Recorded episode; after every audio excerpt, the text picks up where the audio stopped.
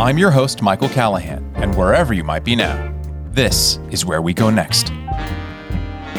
And society has got you pegged. You're Asian or Hispanic, black, maybe white, Native American, you're something. But whatever it is, they've got you figured out. They talk about you like they know you, like you're part of a collective, a hive mind. See, they take a group and pair it with either an adjective or a noun. You've got white this or black that. There's too many of you and too few of them. You talk like this long enough, it can be easy to slip into a way of thinking about other people that makes them sound and feel so different, so distinct from you, that you can lose sight of the fact that they're really, actually, not. Our guest this week has written extensively about his journey to discovering our human commonalities. Rahmaan Mwongozi is the host of the Talking Sh- podcast and author of the memoir Inner Demons. He's a system and data analyst with over 20 years in corporations that include Fortune 500 players in energy, pharmaceuticals, and communications. You can follow him on Twitter at The Rocs World and learn more at rocsworld.com. He goes by Roc, so I will say, Roc, thanks so much for coming on. Hey, thank you for having me. And just a quick clarification so that people aren't confused I go by ROC instead of ROCK, if anyone cares. You got it. Yeah.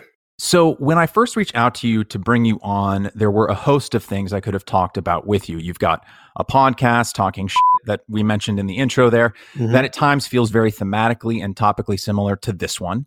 You work, as I mentioned earlier, as an IT business analyst in Manhattan, having worked for several Fortune 500 companies. And I do love talking about technology. You're a motivational speaker and author. As I referenced earlier, the book Inner Demons is an autobiography that details your life growing up. So there was plenty for us to discuss. Mhm. But as I prepared for our interview and read your essays and selections from your novel, I realized that we had much more in common than just our shared love of podcasting. I really connected not only with how vulnerable and direct you are with your writing, but how similar many of our emotional and touchstones are. Not to mention the fact that we grew up about 30 minutes from one another in the Bay Area. So I thought we could talk about our experiences growing up using touchstones from your life as points of conversation and comparison.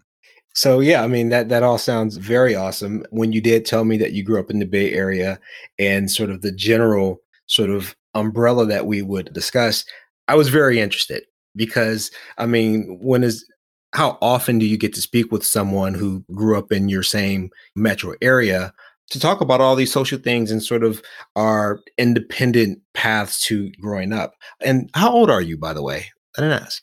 Yeah, I'm 38. 38. So I'm 44. So I'm a little bit older than you, but there's a lot of overlap there. So yeah, man, this is going to be great. Yeah, I think that there are a lot of similarities that we have from our time growing up in terms of interests and kind of the ways that our minds work, but also distinct differences. And I think that one of the things that you and I have in common, just based on what I've seen you post on Twitter, in your podcast, and your writings, is I think you and I are both very fascinated in talking about and understanding our own identities and how we relate to both other people and to ourselves. And you strike me as a very introspective person who thinks a lot about not only himself, Roc in the world, but also how Roc thinks about Roc, which is that is uh, something that I think about a lot in regards to myself. I'm almost in my head too much. Yeah. so the podcast offers me an opportunity to kind of get out of it. Yeah, that's very astute. It's very, very astute and true. It was difficult growing up like that, as you could probably imagine. I mean, you know, everyone has a fair amount of self consciousness, but when that is sort of really hardwired and then you know just being an analyst by nature um there were there were some really really rough years it's very meta on top of meta i do think a lot about obviously about myself but i think about myself thinking about myself to make sure that I'm being consistent with Mm. what I value, my plan it is that I'm working on. Being very consistent, being dependable, and being loyal are things that are very, very important to me. And so I guess that collection of virtues that I aspire to does tend to make one focus on themselves probably more than is maybe healthy. well, I'm not sure if, if it's an issue of healthy or unhealthy, so to speak, right? In that yeah. an over manifestation of any quality can become unhealthy if we let it. As mm-hmm. in introspection, and I'm sure you know this, introspection on its own is not an unhealthy trait. But if you get into a spiral of introspection, which we'll discuss as we kind of go through your biography, yeah. it can become a kind of hell that you can trap yourself in if you find yourself thinking about your own thoughts or your own actions too much you can become trapped in kind of a cyclical recursive tornado of your own thinking absolutely absolutely and i'm glad you explained it that way because it is sort of like a an inverse of the Guggenheim Museum. I mean, I live here in Manhattan, so people are familiar with that museum and has the very famous spiral. But imagine that going down, mm-hmm. right? You just sort of circle in very recursive manner. You just kind of corkscrew your way down into your own psyche and finding a way out of that can be very difficult if you do not ground yourself in certain yes. things or, or set certain waypoints to focus on and pull you out. And it's not something that you can't learn to not only just deal with, but maybe harness, but it takes practice. It's very lonely and at times it can be very painful. Absolutely. Absolutely. So let's just get into it. Let's start with your childhood. Mm-hmm. I'm going to quote a passage from your novel, uh, okay. uh, your autobiography, Inner Demons, and we can just start from there. Okay. So you say, quote, Whatever trust I had in my mother was muted by her introduction of Otis into my life. I loved my mother more than anything in the world, but at times I questioned her love for me. Yeah. You write with such immediacy and it connects with me in a way that it's actually difficult for me not to get emotional reading about your stuff here. So if I pause, it's only because I'm connecting with it. So well, damn, I love, man. yeah, I have a very visual imagination. And so uh-huh. when I read about people discussing their own past and their own pain, I it's kind of automatically kind of imagine my own childhood. And obviously the touchstones won't be the same, but I kind of feel like I'm teleported back to moments that are similar. So, yeah. With that being said, let's continue. Mm-hmm. She always seemed so stressed, and I suspected my presence was the primary factor for this. There were incredibly tender moments like resting my head on her lap as she drove home from her second job of playing music at church.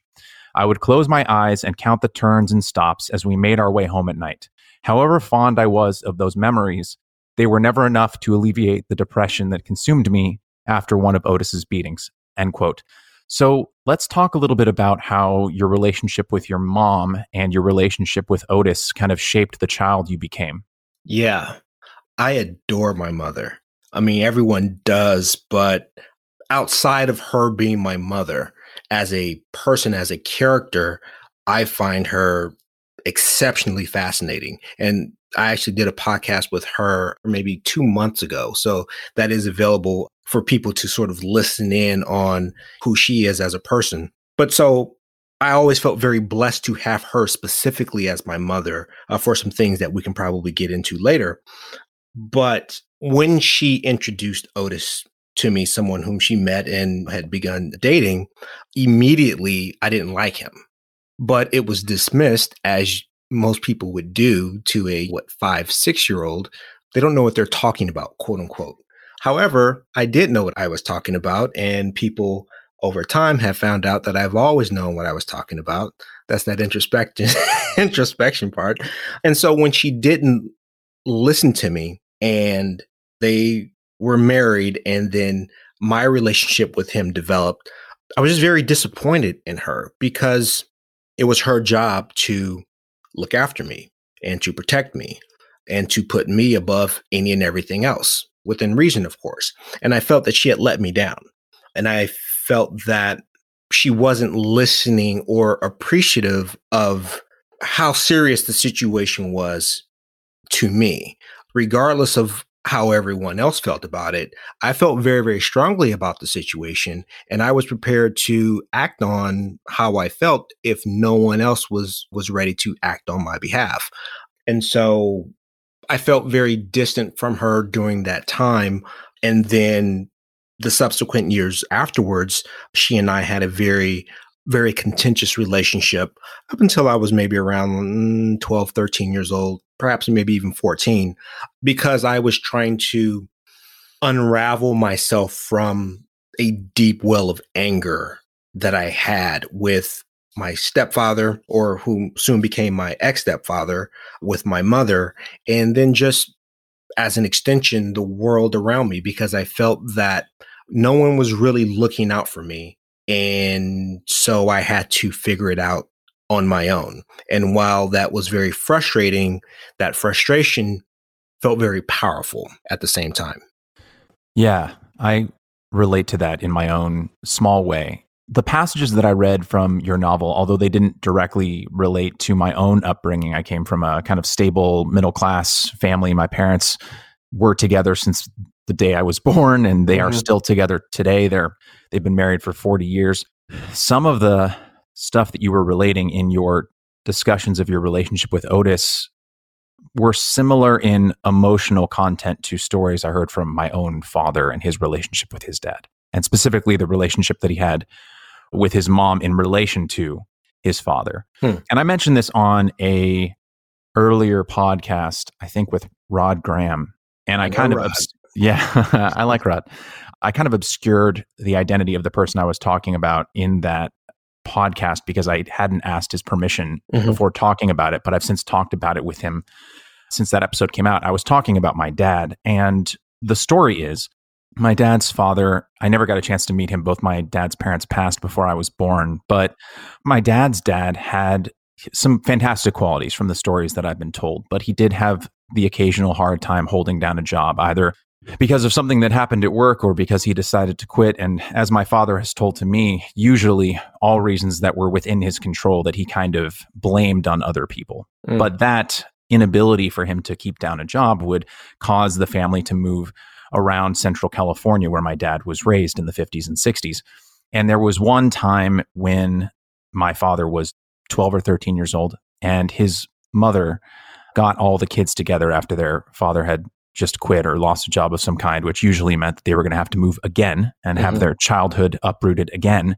Right. She gathered all the boys together and said, in a way to build up her husband and make him look good in front of her sons, she said, You'll never be half the man your father is. And yeah. And see, the thing there is, is that that saying that she said to my dad and her other sons in an effort to build up her husband and to make him look good kind of destroyed a part of my dad for decades because yeah. the way he interpreted it was was if I can never be half the man my father is and my father can't keep a job, what kind of man will I be? And so it's not identical to the relationship that you had with Otis, but I was reading about your relationship with him and there were similar emotional touchstones there that were not identical, but in terms of the things that he would say to you, right? Like yeah. any challenge to his authority, this I'm quoting now, any yeah. challenge to his authority was met with meanness and cruelty. He didn't believe in sparing the rod. An elbow on the table was met with a rap across the knuckles. Any accomplishment was greeted with a jeer, as if any success achieved by my mother or me was more luck than dedication and hard work. And things that he said included, What, so you think you're smart now? That's what you get for hanging around me. Stick around long enough and you might be somebody someday. You weren't anything until I came along. These were the sentiments of the man who was my stepfather. End quote. Yeah. And what I want to get at here is a question that I imagine my own dad would ask his mom if he had the chance. And maybe you've talked about this with your mom. Mm-hmm. It's really more the question of when did you begin to see your mother as a full I hope this question comes across the way that I'm intending it. Because no, ask, I, ask, yeah, ask, yeah, yeah. When did you see your mother as a peer in addition to just your mom? Because for me, that happened in regards to my parents around somewhere in my early 20s when I began to see my parents not just as people who had it all figured out or people who made every decision with full insight and clarity, but yeah. rather as individuals who were kind of sometimes getting it right and sometimes getting it wrong and stumbling yeah. around in the dark sometimes. And when I had that realization in my 20s, it was both terrifying and it allowed me to forgive them for many things that I thought they had done on purpose. Does that make sense? It makes perfect sense. And I touch on it, as I alluded to before, I was always aware of the mistakes that other people were making, right? I don't know, call it a superpower. I always had sort of a well of disappointment in, in my parents. I was very upset that my sister was born. My sister is three and a half years younger than I am. And I do remember, and I also I can still tap into a well of resentment for having siblings. All my siblings, and I have, let's say, my sister, and I have my half sister and my half brother, they all know this about me. They all know that I don't mean it personally. They just understand that I can rationally make the case that, yes, my life would have been materially better if I didn't have any siblings.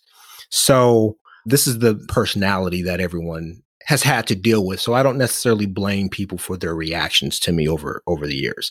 But there was another part of recognizing that not only were my parents or the adults around me making mistakes, but also realizing that the mistakes that they were making were just an extension of the childhoods that they had had and the parents and the environments that they grew up in.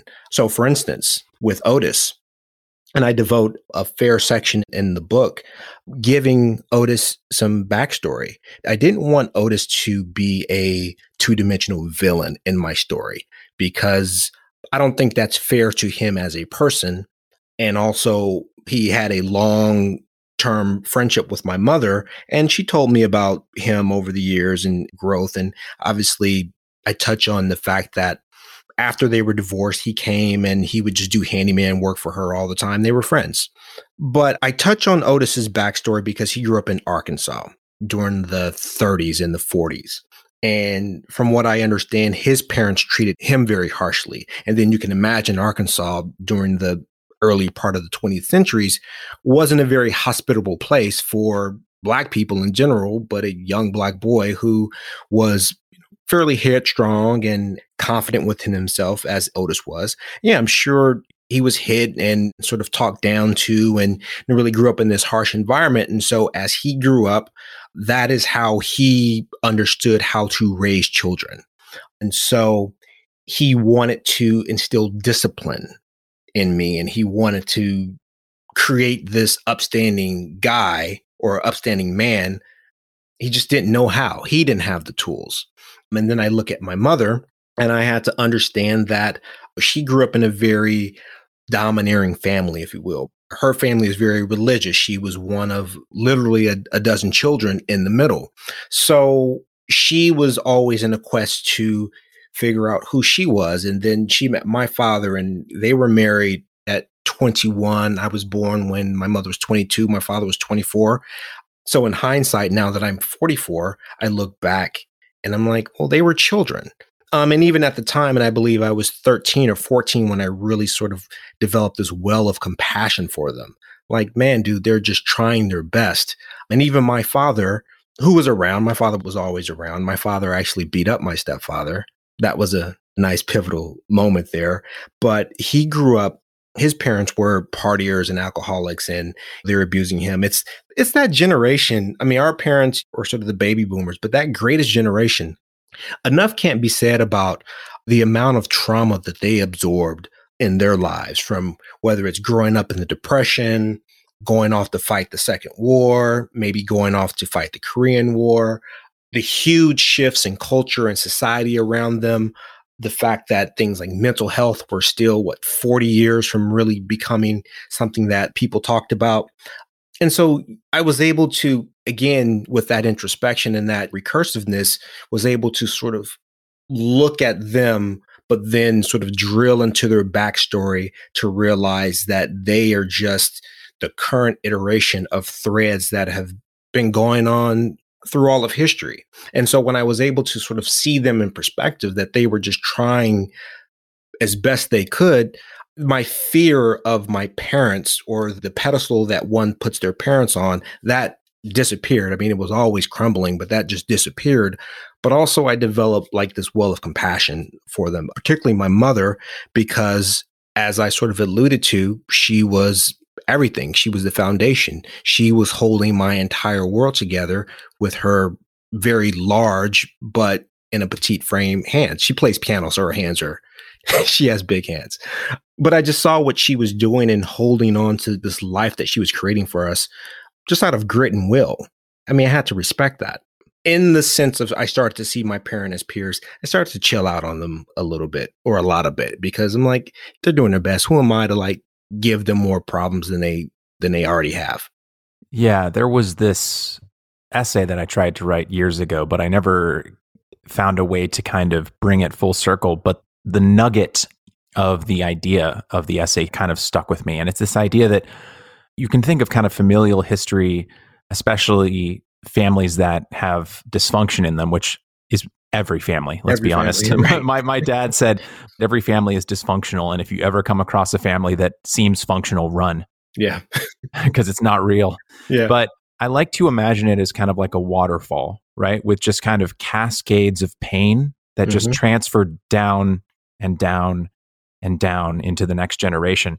And that pain cascades because for too long, and even today in the 21st century, but especially in the 1930s, 40s, and 50s, long before therapy was mainstreamed. And I'm speaking as someone who 10 years ago, I couldn't bring myself to go to therapy for far too long because I was ashamed that I couldn't deal with it myself. But you, you go back to the 1930s and 50s, and the way that that pain manifests itself is usually through unhealthy means, either Yes. through things like alcohol and drug abuse, Mhm. physically abusing people that you love, who Yeah. in your heart you don't want to. But the way that that pain manifests itself is usually something that's really unhealthy. And- Fear. Yeah, that's exactly right. And only by recognizing and confronting the pain can you make something truly constructive from it, right? That's the only way can really short circuit it and but you have to face it. You have to be like, okay, this is passed down to me from this person who got it from this person who got it from this person and you can really trace it back all the way to the beginning of time like a Yeah. reverse dominoes. And you have to short circuit it by confronting it and realizing that okay, what am I going to do with all this pain that's been handed down to me? Yes. that's a tough thing to do, but it's such a release when you do it. Absolutely. I mean, I know my father doesn't drink specifically because his parents drank. And so that was sort of a marker that he laid down that it's not going to continue past this, at least for him. And so, yeah, my father's not an alcoholic. And I guess I'm not an alcoholic. I actually don't like drinking. My mother, her situation is a little bit different. She just likes taking care of people. My mother's just the most giving person. So her situation is a little bit different because, yeah, her willingness to be a giver and her job as being a mother, eh, that kind of overlaps. I would say Otis. Otis wasn't the most educated person. He graduated high school, but that was it. He was very keen on education, and it was through his urging that I was taken out of the private school that I was in and placed in a public school by using his his sister and brother-in-law's address. They lived in Oakland Hills, so we used their address so I could then go to the schools in the hills because they were marginally better than the ones down down on the the flatlands. That's what we call not the hills in Oakland, it's the flatlands. So even though I wasn't his child, that was something that he wanted to break from his lineage. He wanted to champion education because education was denied to him. And so while the trauma and abuse gets shifted and moved through family lineages, you have heroes within families who take it upon themselves to shift the arc of the family, even if it's just a little bit, right?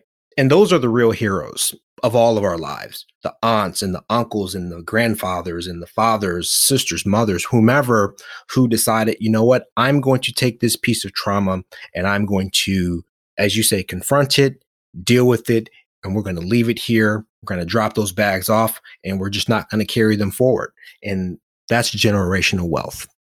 Yeah, I completely agree. And it's something that Chloe Valdary talks a lot about. She was a previous guest on this show. Mm-hmm. But that idea of talking about wealth, not only in terms of material wealth, but also emotional and spiritual wealth, is a really big part of her work. And I think it's so key. And I think that often we don't talk about that enough in society, whether it's because of the capitalistic nature of our obsession with things mm-hmm. or a decline of spirituality in general.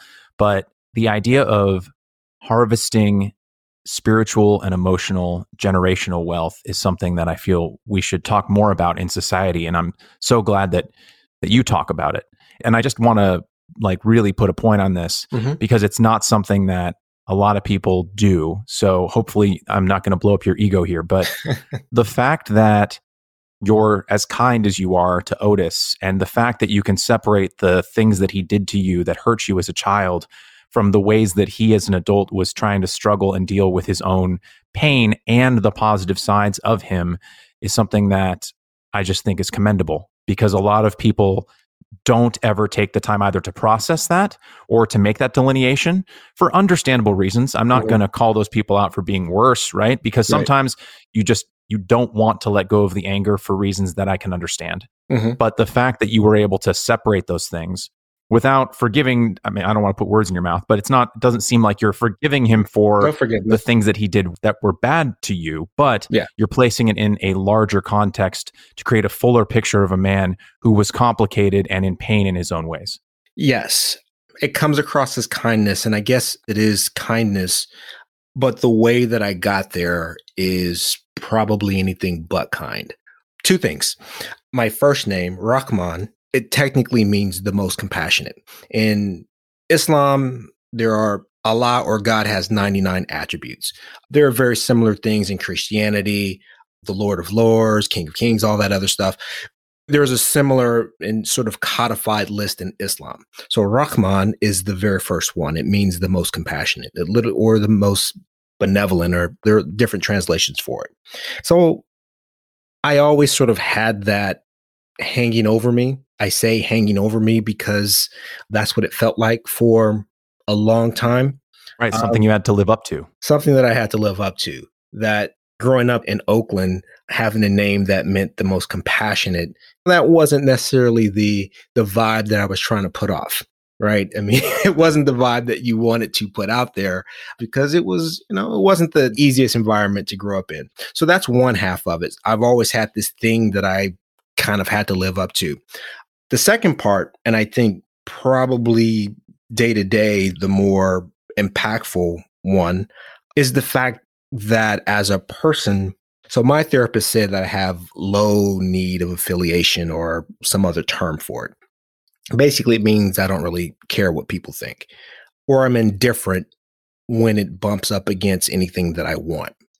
So as I have gone through life and even my understanding of myself at the time, I was an aggressive, manipulative person. I wasn't necessarily a good person.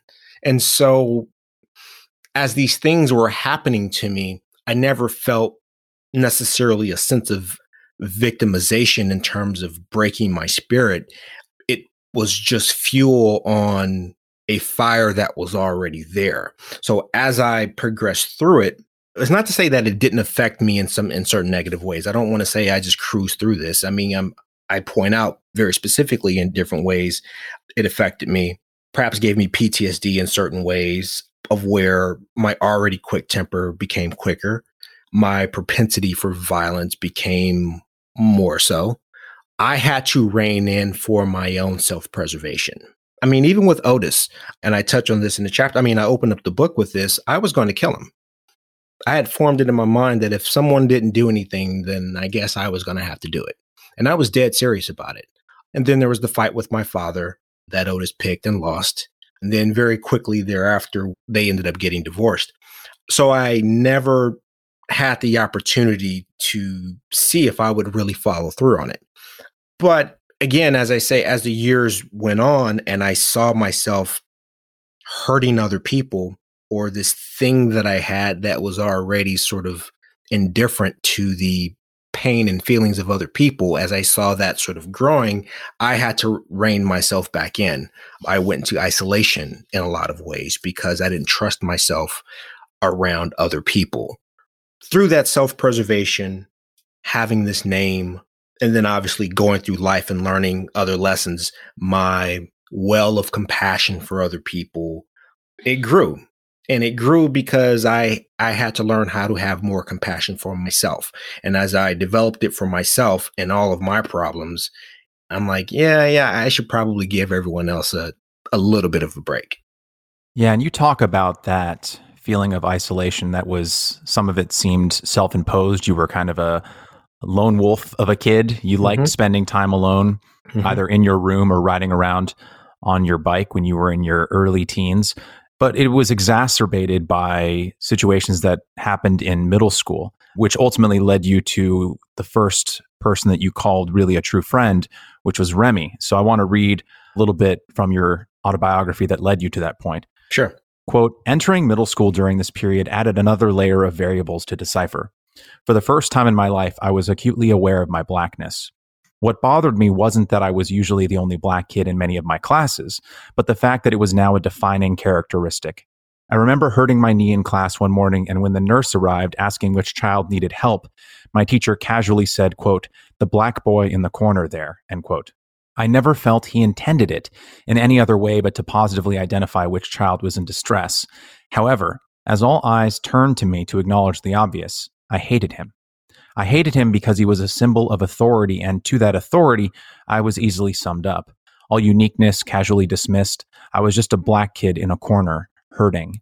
While there had been different reading and math groups in elementary school, everyone was still in the same classroom. By middle school, the implied sorting was made explicit. This systemic segregation was mirrored by the social bonds and choices of friendships the children made. And then later, my growing sense of isolation was exacerbated by the fact that I didn't know how to actively make friends. I don't think I ever really cared for a friend personally until I met Remy. He was the oddest kid I'd ever met. He was exceedingly preppy, having attended one of the elite primary schools in Oakland. I don't recall him wearing much else besides a variety of brightly colored polo shirts in those first few months. he was smart, confident, exceptionally friendly, and lacked any discernible sense of guile or pretense, all the things I felt I was missing, end quote. So I'd just love to hear you talk a little bit more about your friendship with Remy, what his friendship brought out in you, and any kind of reflection on your own personalities and how you felt about yourself in relation to him. Yeah, it's funny that you picked up on that passage because my girlfriend and I were talking about the book on my podcast, and we're actually talking about that part next week. But yeah, Rem, because I'm so very introspective, I am acutely aware, at least from my perspective, of things that I'm missing or things that I want to work on. And so when I met Rem, he seemed just the opposite of everything that I was. He seemed very happy and easygoing, where I was anything but happy and I wasn't, there was nothing easy about dealing with me. So many different things. I just liked him because, as I was saying, he was just such a genuine person. And I was drawn to that. I felt a need to to be around that and and I don't know, maybe even protect it in a certain sense.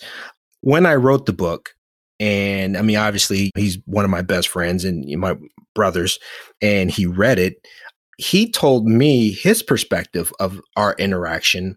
And from his perspective, he had gone to this elite private school his entire life. He didn't know anything besides that, this very upper middle class existence. I say, if you can imagine Carlton Banks from The Fresh Prince, that's who he was. And so when he went to middle school, he was very unsure of himself because now you're, I mean, you go from this elite private school to an Oakland public school, which is not, I mean, it's, you're literally getting tossed into like the deep end. It wasn't the worst school in the city, is actually one of the better middle schools, but still there was an energy there that he wasn't ready for. And he tells me that he didn't know where he fit in he didn't know whether he had to, you know, play tough to run with the tough kids. And he didn't know who he needed to be. And so when he met me, and I seemed to be just as tough as anyone, even though that wasn't the card that I led with, he liked me because he could just be himself around me. I wasn't asking him to to be tough or do some outlandish stunt to prove how hard he was or how loyal or down he was. I was like, nah, man, you were just cool with me by showing up. And so he always felt a breath of relief that he met me because he was like, well, I can just be myself around Roc. And that was good enough. And I just wanted him to be himself around me because that was good enough. And listen, we met, I mean, we were 12. And that's one of my best friends to his day. His mother, his father, his brother, aunts, grandparents. I love them like they're my family. They love me like I'm their family. It's one of these things. And I think he was just one of the first people to make me feel cool about myself because he was a maybe from his perspective he seemed nerdy but he was a cool kid and very quickly he became one of the cool kids because i mean to meet him you just love the guy everyone loves the guy and he's not nearly as nerdy as carlton banks in, in actuality but i always felt very blessed to be able to call him a friend and to be able to hang around him. I'm like man if someone as cool as him thinks i'm cool enough to hang around that must say something about me. And it it made me want to be a better person right? The better person that i am and and kind and good to people they're good to me. And so that's when i really began to establish real friendships. Um yeah just real friendships those kinds of male friendships that you have and that i've had with guys who are out of your league, right? Mm-hmm. Seemingly uh, at first blush, yeah, can be transformative in their own ways in the same way that dating a hot girl can be, because it makes you reconsider your own self conception. I think you just you touched on something I think really key there. I had a similar friendship growing up. I also met him when I was I think 12 or 13. He was a all-star athlete and very popular, kind of a, a, nerd, but like just good looking, popular guy, super charismatic, kind of owned whatever room he was in. Mm-hmm. And I was kind of shocked that he would want to hang out with me because I always kind of conceived of myself as this kind of like nerdy guy who liked writing and reading and and things that were very exactly the opposite of the things that he was into. But the friendship that we had was just completely natural and something that I never would have guessed would have been possible if I had just judged him by the trappings of his existence rather than getting to know him as a person. Yeah. And I think that him being friends with me changed how I perceived myself and gave me more confidence about my own abilities as a person to interact with people who I quote unquote thought were out of my league, either socially or romantically or whatever. Mm-hmm. And it also gave me a much better understanding of the things that we think about other people are usually not accurate in that we imagine a version of a person when we see them before we know them who we kind of construct in our minds out of stereotypes and things we know from television and other things. You're like, oh, that person would never want to be friends with me because you know all your flaws. You know all the things that you're insecure about. But of course, you don't know their mind.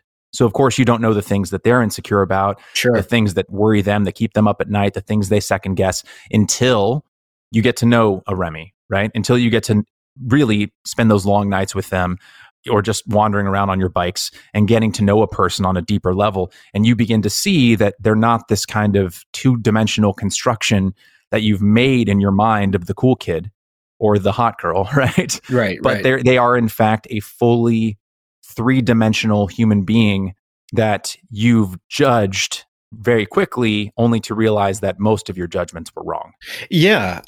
I mean, when he and I had this conversation, and it was it was maybe three years ago now, mind you, our relationship had been for 30 years at this. And he is sharing his perspective of our childhood. And I had to I had to rethink my entire life because his passage in the book was me telling him how much I loved and appreciated him and how his friendship allowed me to explore new paths that just various paths. He's telling me all of the things that I did for him. And I was very proud of the fact that there were a group of us and we would all go, we would hang out all over the Bay Area, doing all sorts of things. And I thought that we collectively were keeping each other safe everyone got home okay. No one was getting harassed by cops. We were avoiding cops. We were having a great time under the radar, making it home okay. And I always attribute it to just being around great guys from great families and whatever. Rem is telling me, he was like, no, nah, man, all of that was you. He was like, you were Google before there was a Google. You knew how to get everywhere. You knew how to do everything. He was like, you just understood the world in a way that we didn't. So whenever Roc said, This is the plan, we were like, Yeah, sure, fine. Because they trusted that I was going to make a plan, everyone was going to be included, everyone was going to have fun, and everyone was going to get home safe. because that's really what I'm just doing for myself. I'm going to make sure that I'm okay, regardless of what's going on. I'm going to be off. I'm going to be fine. And Rem is telling me of how much I was a leader for them, and I didn't realize it. I think to kind of expand on your point, we don't know who we are until we get into these relationships with people and they give us the opportunity to grow and expand into the people who we always, I guess, dreamed of being and maybe ignored the fact that we were already that person the whole time. But they knew. Yeah. In some ways, it's like they're holding a mirror up for you so you can see a part of your body you couldn't see that was mm. behind you right yeah. so like they're showing you a part of yourself that was there the whole time but you couldn't see it right. so to speak in a weird sort of metaphorical way right right my buddy the athlete the so-called confident athlete when we were older i think in our 20s is when he kind of shared a similar revelation with me where he told me if it weren't for me because i think i kind of played your role in many ways, where I was always the one organizing events. I was the one getting everyone together. I'm just a natural extrovert who likes making things happen and I enjoy hanging out with the people that I care about. And so I'm constantly looking for ways to get them together. And he would tell me that if not for me planning those events and getting him out of the house and getting people together and giving him something to do when he wasn't at practice, that he wouldn't have been nearly as social. And hmm. I couldn't actually wrap my mind around it because every time I saw him at social events, usually ones I organized or school events, so to speak, he was always super confident, affable, just outgoing, so sure of himself. Yeah. And I couldn't wrap my mind around the idea that if not for other people pushing him to go out and socialize, that his natural default state would have been staying at home. Yeah. And so it's those instances in which people in your life who you can only appreciate for just what they do for you, really until they articulate it and give you an idea of what you've done for them, do you really get a fuller understanding of yourself? Yeah, absolutely. That's, that's yeah. exactly how I felt. Let's go to Morehouse. A buddy of mine went there. And actually, I just wanted to ask you was there a full sized portrait of Samuel L. Jackson in the study hall when you went? Or was no. that later? That was, that, that was later. That was okay. later. I wanted to see if I could snag you with a specific detail because I heard from him yeah. that Sam Jackson went there for two years and was a cheerleader for Morehouse. Yes. yes. And that there was a full bodied image of, at least when my buddy went there, of Sam Jackson in the study hall that everyone got a kick out of. But so Sam wasn't he wasn't a star when I was going there. So I started school in 94. And I want to say he had played some bit parts in a couple of Spike Lee movies. Right. Um, he was. This is right around Die Hard 3, right? No, Die Hard was later. So 94, that's when Pulp Fiction came out. Oh, Pulp Fiction. Yeah, yeah. okay. So he he was just exploding, right? That's then. when he really just sort of hit the map. He had been in a couple of, like I said, a couple of Spike Lee joints. Mm-hmm. He was in Juice. Mm-hmm. If anyone remembers the movie Juice, he ran the arcade in Juice. My favorite character of his, he was the guy robbing McDowell's and coming to America. he was the guy with the shotgun. Yeah, love yeah. that role. So Pulp Fiction was the one that really sort of broke him out and made him a star, if you will. So yeah. that was after the fact, and it wasn't that big of a thing when I was going through. That makes um, sense. He wasn't the icon that he is. He wasn't the icon. Our big icon at the time, relative to Morehouse. I mean, we always have uh, MLK, but Spike Lee, right? Mm, he was yeah. really just sort of really moving into prominence. Then you know, X had come out I believe, the year or so before. So that's what that was. Yeah. To talk a little bit more about your time at Morehouse. Yeah. You talk about your experience first coming into Atlanta and you say, quote, as I ventured into the city, I found Atlanta to be the most racially segregated place I'd ever been. While I'd encountered variations of this on the liberal West Coast, the dividing line was more economic than ethnic. In California, if you could afford it, you could have it. This was not the feeling I received in Atlanta. Mm-hmm. Black people lived south of downtown and white people lived north, regardless of income. The lack of diversity, aside from black and white, was difficult to comprehend. I missed my Hispanic and Asian brothers and sisters and the energy they manifested, end quote. And while I've never been to Morehouse per se, I have visited the South and also parts of Chicago and outside of Chicago. And Mhm. it really is striking. Like even today, if you go to certain parts of the United States, like Yeah. I guess it really recalls what was what was the US for most of its history, which is white people over here, black people over here. Yeah. And that's pretty much it. And Yeah. when you first experienced that, for me, it was uh, like New Orleans and Chicago. Mhm. Uh, when you come from a place like the Bay Area, it is striking. Yeah. Obviously, growing up in the Bay Area, my mother's family is from Portland. So I would go up there. There were hardly any black people at all up there. So Portland didn't really have a black part of town. You had a part of town where more black people lived, but it wasn't Yeah. like the black part of town. It's Portland, considering Oregon. the considering the history of Portland, your family members were probably the quote unquote black part of town. We were considering how many people live there. So, so actually, there's a, a joke that uh, I would make that if you were black in Portland, you were either related to me or my family had known your family for 50, 60 years. And this Yeah. is a very true statement. I met a girl in high school. Turns out her mother and my uncle, they went to school from like kindergarten all the way through high school. It's Yeah. really, really like that.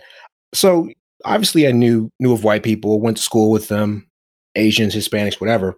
But in Atlanta, it was just different. You could feel the long standing history like all before you. There was just a, a definitive bifurcation of the city. White people live north of downtown slash I 20, and black people live south. Obviously, you have families here and there. It's never 100%, but by and large, that's what it was. And it was just weird because there were a lot of wealthy and, and well to do black people just living their lives and doing whatever it is that they felt like in Atlanta. But it was just a different world. Don't mind the college pun, the black college pun for anyone who's, who's listening. it was just different and it was just very disconcerting. And on top of the fact that I always had this idea of what college, a college campus was supposed to look like. Hmm. And so I go to Morehouse, and the neighborhood that it was in was just like the neighborhood that I left, which it's like if I'm sure, you know, anyone who saw Boyz n the Hood, the character, he goes to Morehouse. I'm sure he, when he got there, he looked around, was like, damn, this looks just like South Central Los Angeles, Hmm. right? It wasn't the picturesque college campus that you imagined it would be. I mean, there is a quad that does look nice. It has grass, it has old historic looking buildings. Yeah, that's great. But the main part of the campus looks like a parking lot. There were a lot of projects surrounding the school at when I went. So I just had a bad taste from the first day. And then as I explored the city, and it was just so foreign and alien to what it was that I knew. And then you have the Southern hospitality, which is really nosiness and busybodiness. Yeah, I just was not having a good time at all. Hmm. I want to just dig into that a little bit. Yeah. One, I share your distaste for humidity. So uh, I have curly hair. It just does awful Yeah. things. You're just sweating all the time. I don't understand why anyone stays. Well, it's, But- it's winter here now, so I'm actually I would love some of that right now. To be Mm. honest with you, I'm looking at ice out here. Oh gosh. Yeah, Yeah. no, it's uh 63 here in Los Yeah. Angeles. So Yeah. um humble brag. But. I want to dig into that a little bit because I recently, and this is slightly off topic, but you said something that kind of stuck out to me. There was a recent article by Charles Blow that talked about his desire for Black Americans from all over the country to move to the South to kind of create a voting bloc that can vote in policies that would benefit African Americans, right? Mhm. And I don't think there's anything wrong with that idea on its face. But I think the question that it then puts in my mind when you talk about the kind of stark differences and the kind of culture shock that you experienced when you moved from Oakland to the Morehouse campus and general Atlanta, I'm trying to figure out how the Charles Blow vision of the move compares to your movement from Oakland, where you were living in a predominantly black part of Oakland and were going to a school that was majority black and had majority black friends. And then you go to Atlanta and Morehouse, which is obviously an HBCU in a, I think, a majority black city. And yet you experienced a culture shock, which again seems like a natural thing because you're going to an entirely different culture. Yeah. But I'm trying to figure out how we reconcile these larger narratives of oh, well, if we just move here, we'll all be black people and that'll be fine. Yeah. When in fact, it makes more sense to me what you're describing because I've experienced similar things when I move or visit other parts of the country. Mm-hmm. When I see other white people, when I spent some time in Virginia on a film shoot, I felt like an alien.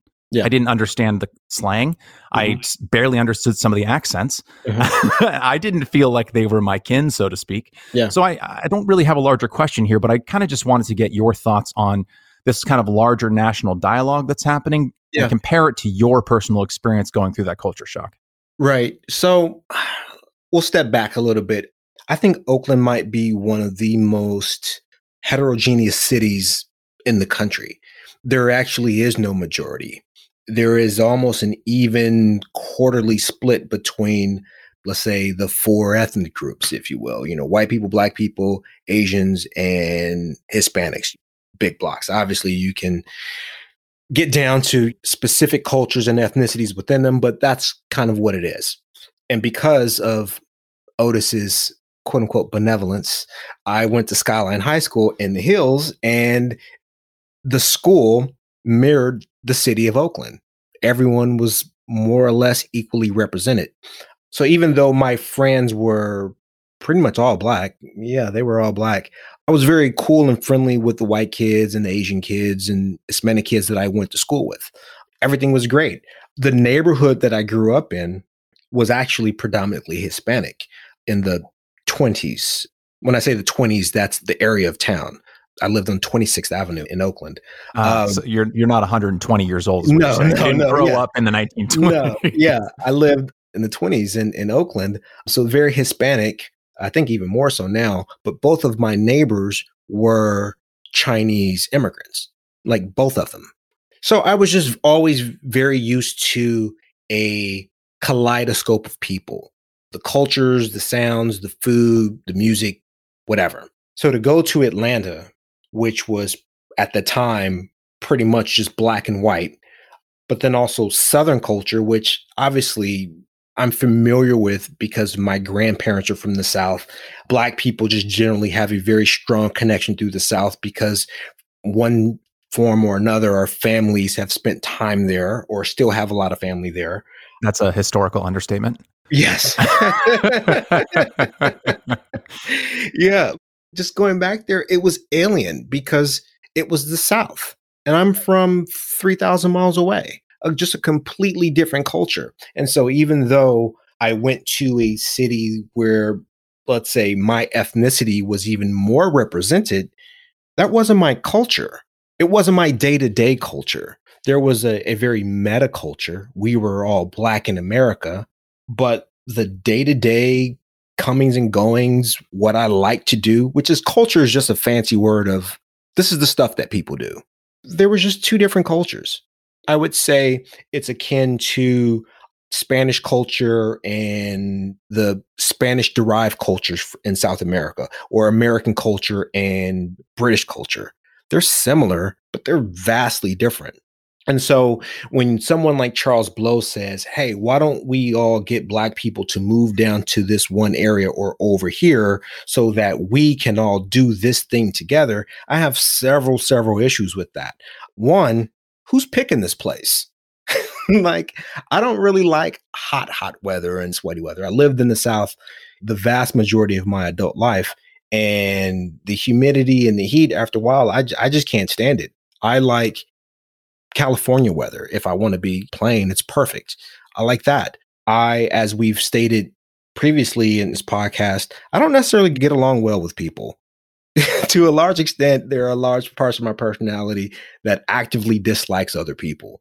So, this idea that we are all going to get together to do this thing, I start breaking out in hives because anything that's we, it's like, eh, I don't know you know yeah. you might want to count me out. I like being alone. I like being able to move as an individual.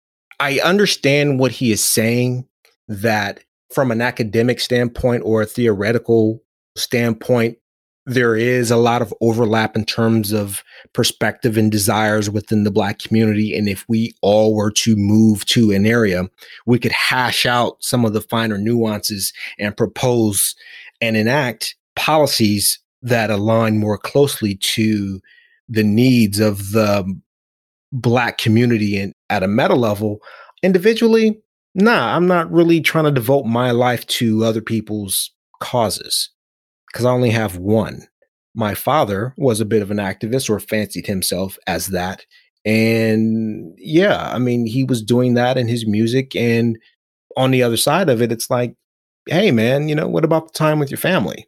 So from a personal level, I can't see spending time on other people's causes when I have the cause of my own family to attend to.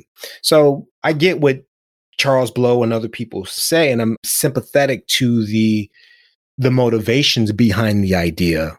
But I don't necessarily think it's a good idea, a practical idea. And then not all black people are are your friends. So there's that too. So this idea that we all going to come together to do this thing, it's like, nah, man, that's not what's happening in at this point in history. Yeah, I totally get that. There was a lot of talk like this when I used to run in activist circles. And I've talked about this on the podcast a bit from like 2013 to 2018 because of a woman I was dating and very much in love with. And very much like you, I could understand statements like the ones that Charles Blow is making and the ideas. I totally get it, right? Like I've done the reading, so to speak. I understand right. the historical injustices and the common bonds that bring people together under a common cause to fight for justice and for causes that they believe in. Totally get it. And I mm-hmm. understand that there are times and places in which people who have shared a similar history of oppression come together for a group action that ultimately benefits all of them. Like, totally get it. But where some of that language started to sort of blur for me as I was going through this relationship and kind of mingling in these circles is if you're not careful, that language goes from the sort of academic idea of let's get all these folks together who share an immutable characteristic in order to fight against a system that judges them based on this immutable characteristic, which we can all agree is wrong and we should fight against that thing. Mm-hmm. It then starts to potentially blur it into well, all the people with this immutable characteristic might have other things in common, really, if we get them all together. And that's where I was like, oh, okay, whoa, hold on one second. And that's why some of the stuff around the Charles Blow conversation makes me a little uneasy because, like most academic or economic broad discussions, it kind of can obliterate the fact that what you're ultimately doing whenever you do any sort of group action, whether it's unionizing, getting folks from minority backgrounds or religious backgrounds or name the background, and you bring right. them together to do something collective, you are ultimately bringing together individuals who yes. are all different. And when you grow up 3,000 miles away from someone else, sure, you are both racialized as black, mm-hmm. but you're you have different slang. I mean, yeah. take Michael B. Jordan, for instance, right? He had to study entirely different dialects and entirely different cultural backgrounds to be in the movie Creed and to be in the movie Black Panther because there is an entirely different cultural background between being a dude who grew up in Oakland as a black man and a dude who grew up in Philadelphia as a black man. Yes. And they're both black, right? Mm-hmm. I mean, mm-hmm. it's it's Michael B. Jordan in both roles. Yes. But you can't just walk into it and be like, well, I've done my homework, guys. There's an entirely different cultural foundation there. And yes. the thing that worries me, and this is kind of the broader sort of in the background, you and I discussed this a bit in our texting up until this point. Mm-hmm.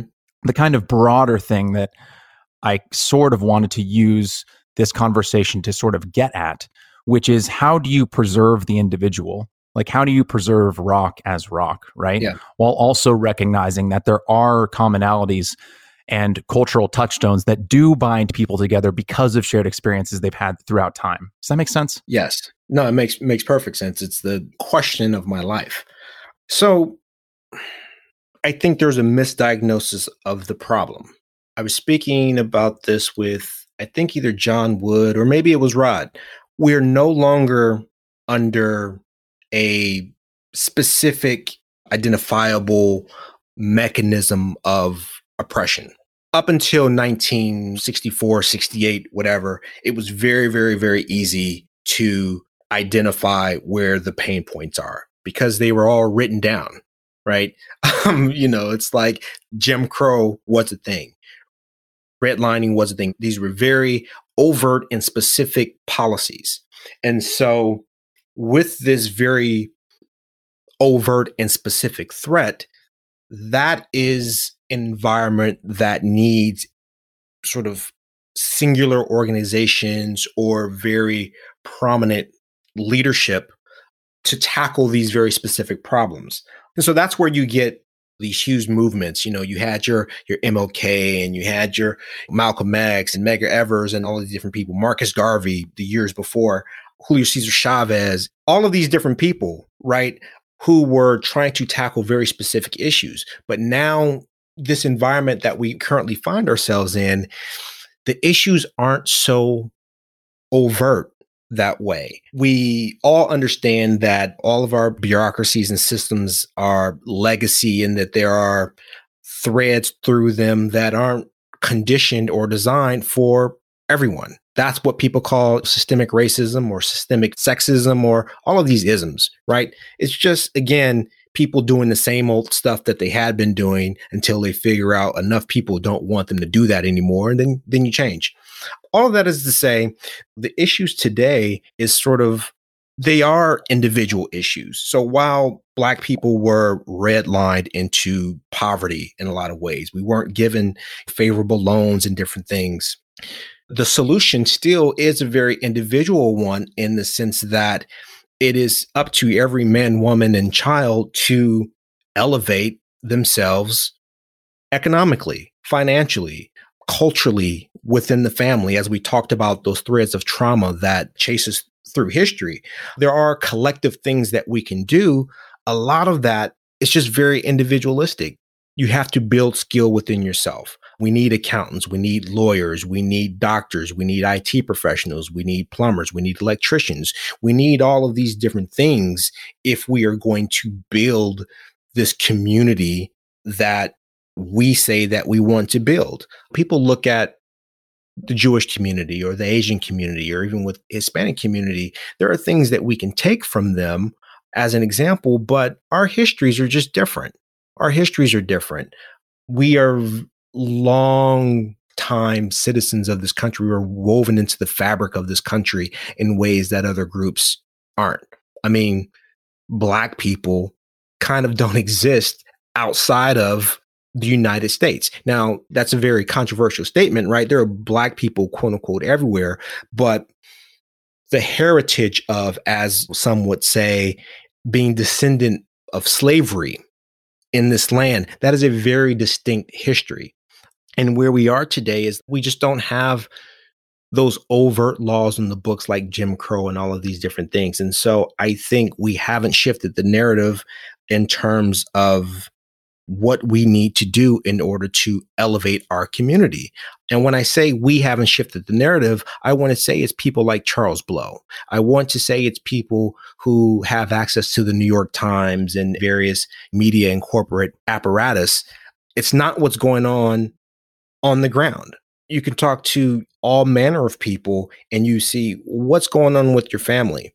And it gets back to what we were talking about earlier is that there's this long thread of trauma that Black people, very specifically, I just want to focus on Black people, that we've been dealing with. And we know that we can't look for outside help because it's always going to be late. Even if that outside help is getting an organization of Black people together, it's kind of a backhand joke slash diss amongst black people that we can't work together.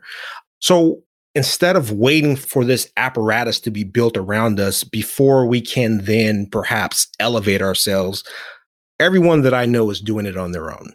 They've broke the chains of addiction within their family. They have moved their education further along. If their parents got bachelor's degrees, they got they have masters and, and doctorates.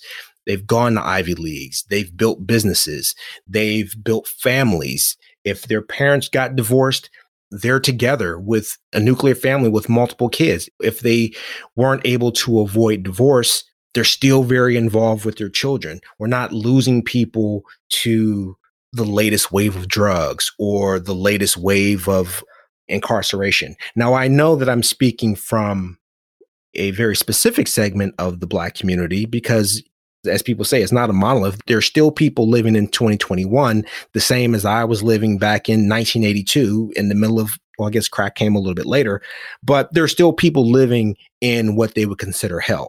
So I don't want to like cast aside their experience, but there is still that thing of where the things that we need to do as a community it is very individual based in that we have to deal with our own internal trauma within ourselves as individuals before we can proactively and productively join with other people in order to build something for our community. But what's going to happen as we build all the blocks to then build these organizations for ourselves? Well, guess what? We've already skipped to the end and we've established the careers and the businesses and all the things that we say that we want to create, right? It's not this thing that we get to and that okay all of this stuff will be built for us somehow some way and then we can ascend to our rightful place. No our rightful place is through the process of ascension. This whole idea of we all have to move to this one place before we can then start it's like nah man you're you're already several steps behind if that makes any sense at all. Yeah it does. It makes a lot of sense you alone just kind of encapsulated a conversation that I heard between Camille Foster and Van Lathan. I think I'm pronouncing his last name correctly. Mm-hmm, mm-hmm. He once worked at TMZ. Yes. He's a, a, journalist on, in his own right, I believe. Yeah, and yeah. they had a, a back and forth where they kind of spoke about this exact topic with Camille kind of playing one half of what you just said and Van playing the other half of what you just said for me listening, obviously as a white dude, um, sure. I was listening from an outsider's perspective, but I found myself agreeing with both men pretty much the entire time in that they were both making completely legitimate points, which I think speaks to the tension that exists when talking about a community as both a collective and as a collection of individuals, right? And that tension, as you mentioned, I think it's much more prevalent now and will become ever more prevalent as we move further and further away from the 1960s as yeah. black americans kind of splinter off into different areas of the united states they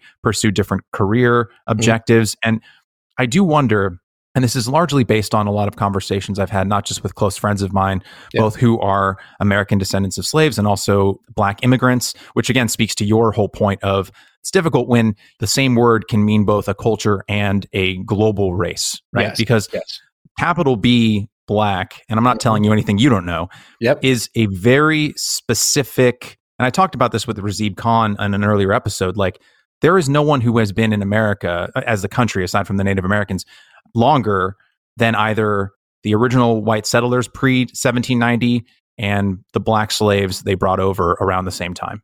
Like yes. those two are the foundational groups that have been here the longest and both have formed in their own ways their own cultures, right? Which was then yes. modified by waves of immigration that came later, both pre 1965 and post. Mm-hmm. But so I wonder, and my larger question here, and, and we can talk about this now. We can table it and talk about no, it no. more after Tulsa. But it's a tension that, at least to me as, as an outsider, I can recognize that it seems to be building to a head, which is what is quote unquote black culture? Yeah. How do we preserve it? Mm-hmm. Right? Should we? What does it mean as we become more and more diverse across the strata of the economy and the society? Yes. And is it something worth preserving and what does that preservation entail? Yes. And do we just embrace the fact that it will dissipate and change as all cultures do? I hope i'm being articulate but it's yes, something that when i try and talk with folks online or friends i find myself kind of tripping over my own words because i feel like i'm trying to wrestle sand or try to hold like a piece of jelly in my hand because yes. it feels so slippery which i think mm-hmm. conversations around culture no matter who you're talking about often do. Yes. Yeah it's a very very complex question and i wrestle with it because even though i am extremely individualistic maybe that's my americanness i have an affinity for black people black culture black heritage because this is the heritage that i grew up with. This is the heritage that was gifted to me and i do feel that it's a gift. All the slavery stuff all the Jim Crow stuff, the good and the bad and the ugly. I think it was all a gift. And the way that I can best pay that gift is to claim what I want from this country. So I actually recently, and I mean, I would say within the past year, I've learned of my oldest ancestor that I guess we can track. My mother's mother, so my maternal grandmother, I believe it was her grandmother, or maybe it was her great grandmother. She was brought here in, I want to say like 1805 as a teenager, 13, 14 years old, brought here as a slave. And she died, I want to say, sometime in the 19 teens, 1920s she was about 120 years old when she died. And oh that's oh how we, God. yeah, we know about her because she was profiled in the town where she lived there in Texas. And so they knew her whole history. Were you able to find that profile? Were you able to read her own work? I can't even imagine the things that woman lived through. No. So it was a profile on her. My mother sent it to me. I, I can't remember where, where exactly is. But yeah, I mean, she was known right? Obviously, she lived 120 years. And so, you know, she knew several generations. I believe my grandmother may have met her actually. But as you were saying, here from like the very beginning. So I think that Black people in America, the thing that we always wanted and the thing that people say is we want to be treated like everyone else. We want a fair shot at doing whatever. That's the end result, right? So I'm like, let's just skip to the end. I'm not interested in people liking me or caring about me and everything like that. I need people to stay out of my way. I'm going to go about pursuing all the things that it is that I want to do. That is my, what I believe my contribution to Black culture is. Another person saying, yeah, Black culture means you get to define who it is that you want to be. It's hip hop, right? Hip hop is Black culture. If there ever was an element of, of Black culture heritage that can perfectly sums it up, it's hip hop right? We take all this stuff around us and we create something brand new out of it. And we're going to do that over and over and over and over and over again. And I love that about Black people. And I love that about my heritage. So I want to always champion the fact that our end game is every single one of us doing whatever it is that we want and pursuing our dreams and our aspirations. And I believe now is a great time. We don't have to move down to the South in order to do this thing. Wherever you are, you can take over your block. As they say in hip hop, the way to become a hip hop star is actually kind of easy. It's hard, but it's very methodical, right? Be the hottest artist on your block. Start there. From there, you become the hottest artist on your side of town. Then it's the whole town. Now it's your region. Now it's your state and it just grows and grows and builds from there. And you can do that from Oakland, you can do that from St. Louis, you can do that from LA, you can do that from New York, you can do that in Atlanta. And you can build these mountains and these empires all over here and you grow and you grow and you grow until you look around and all your people are sitting high on hilltops and mountains. And you've built an empire. You've built a successful environment when we look at these other groups of people that are admired for their their community right they don't just have organizations that are doing things for the community you have people doing for these organizations they're putting into the pot they are coming to the table with something right you can't just say i have this organization to take care of all the issues of black people because where are they going to get the resources from where are they going to get the expertise where are they going to get the skill right? You have to show up with something. You have to make sure that your family is taken care of and established before you can go out and save someone else's family. So when people start talking about we black people, we have to do this, we have to do that, I'm like, what are you doing for your family? Is your family good? Are they straight? Have you set up savings accounts for your children? How's your life insurance situation? What is the general generational wealth are you handing to your children in terms of their emotional stability, their physical stability, their financial stability? You have to work on all of these things first before you can go out talking about all the stuff that you want to do for this nebulous idea of quote unquote the black community because as i was saying before not everyone black is on your side not everyone black is trying to reach the same places as you're trying to reach. So this idea that we all aren't going to be okay until we all are okay, it's like, man, dude, that's nonsense. It's never going to happen. We need to be more practical and realistic and take a practical, realistic and militant attitude into everything that we're doing, whether it's your education, whether it's your career, whether it's your relationships. I'm tired of hearing all these stats about what black people can and can't do. That's the past. Just go do it. And if you don't know how, go ask someone. There's no excuse to be making these same excuses anymore, right? We have supercomputers in our hands. All the information in mankind is literally uh, at your fingertips. So I'm in a position throughout my career to influence other people's careers. People apply to my company for internships. So I can't help someone black if they aren't meeting me at this table with skills that I can say, hey, yeah, how about this guy? How about this woman? And it's not that I'm exclusively looking for just black young men and young women to help. I'm open to everyone. And the things that I talk about is just not exclusive to the black community. And I know you hear me talk about this very often on Twitter, and that is sort of the one of the points in my book is that even though I come from this black heritage, it gives me certain values and perspectives. The things that I'm saying are really for everyone because I look at at the working class white community and they're going through a lot of the same issues that I saw people going through in the black communities that I grew up and people that I've seen, you know, I've been around their communities are being ravaged by drugs and families are falling apart and difficulties to find jobs. We just had this election and everyone is looking for Donald Trump to save them or, or Joe Biden to save them. And it's like, man, there's there's a whole lot of stuff that you could and should be doing before any of these politicians are going to come help you. Well, one of my homies is fond of saying the best way to get on your feet is to get off your ass. Yeah. There's a lot there. yeah, no, which is fine. I think it'll help act as a kind of transition to talk about Tulsa. And I'll put it this way, which is I'm sure there are people who are going to be listening to this podcast who are black who may disagree with what you just said. Yeah. I'm, I'm, which yeah. is the point.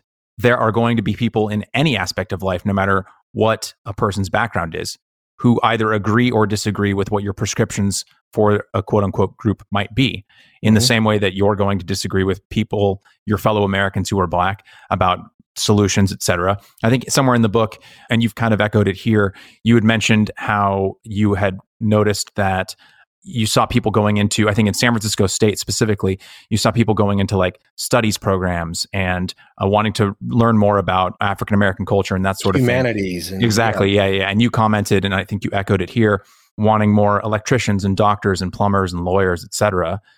And that is the tension, right, between the the idea of the collective and the idea of the individual. Because I'm sure folks, and maybe I'm sure you've had maybe even people say this to you in real life.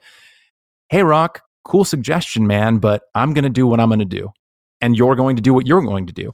And why I wanted to use this to transition into the Tulsa bit is that when I was a young kid growing up in a predominantly white East Bay suburb of Northern California. And my only connection with Black people were like the 10 that went to my high school and the shows that I watched.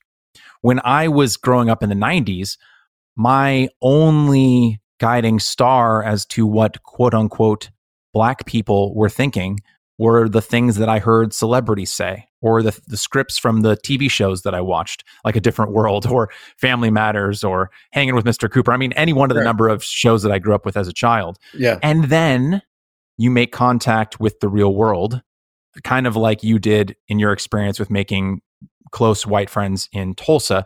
And I'm going to pull from first an essay you wrote in Medium, which the title I'm not going to say. you can't say it, man. yeah, I cannot, I cannot and shall not say it, but I will, yes. I'll link it in the show notes, censored. Yes. But um, in it, you talk about how you moved to Tulsa and how a lot of your friends who you grew up with in Oakland were wary, as were you, of the experiences that you were going to have once you moved to a predominantly white city. And you say, quote, white people lived there. That's all I knew of Tulsa as I prepared to move my family there. A wife, infant daughter, and California were no longer an affordable combination. I noticed the worried looks on my friends' faces as I explained my plans to make my life better. The thought of all these white people made them nervous. There was simply no telling how they would accept me. California had the most progressive and liberal white people the world had ever known, but it didn't exactly feel friendly when you were around them the idea of moving to a place with conservative white people. And I'm mm-hmm. saying this because you have it in yes. italics in the essay. Yes, so if anyone's yes. wondering why I'm making this, this voice. And I'll explain that. Go ahead. Yeah, yeah. Might as well have been signing up for war. white mm-hmm. people were largely a mystery to us, aside from the fact that they let their dogs lick their face, which, by the way, that is a weird thing. I've never seen that. But anyway, that's neither really? here nor there. never. I would never. oh God, my yeah. dog's my dog's tongue is on his butt. Anyway, yeah, yeah. Um, all the ways they were different from us didn't matter. They just were. I didn't feel negatively about them, but they didn't factor into my thoughts. There was money and financial security in Oklahoma, and I was going to grab some for my family. And then in your book, you talk about how you just needed a breather after you and your wife and your daughter moved to Tulsa and you were started just driving around to sort of get a lay of the land. And you end up driving to and stopping at a bar and you kind of relay this quote, after driving for a while, I stopped in a local bar. I wasn't looking for much. Perhaps I could listen to some music before heading home. Walking into that bar, I was again reminded of my uniqueness relative to the patrons. It wasn't that I'd never been the only black person in a bar. It was just that those places were usually more upscale and in cities known for being more diverse. I may have been in the bar for five minutes when a gentleman sitting further down the bar called out to me. He greeted me, asked my name, and then offered his. He asked what had brought me to town, making it clear that everything about me screamed that I wasn't a local. My brief response concerning work was greeted with congratulations and the offer of a beer. Because I wasn't planning on staying long, I politely declined, but he made a point that it wasn't right to sit in a bar and not have a drink. He then ordered me a Bud Light on his tab, end quote. And I'll stop just reading your own words back to you. Yeah. But then you go on to talk about the first interaction you had with a white family and the friend you made who was the tallest man you'd ever met. And perhaps we can use that as a jumping off point. Yeah. so I think I need to give an explanation of that essay. And the essay, what I was doing, I forgot exactly. I think it was basically it was a conversation about the N word. And I will respect your podcast and not say it because I actually don't say it. I don't really say it. I don't say the word anymore. But what I was doing was both my parents are musicians. I grew up in music. I was actually going to try to write a song today. And so I have this extremely creative side, particularly when it comes to music and songwriting and, and whatever. So when I wrote that essay, I wrote it as if I were writing a song. The entire essay is a piece of art.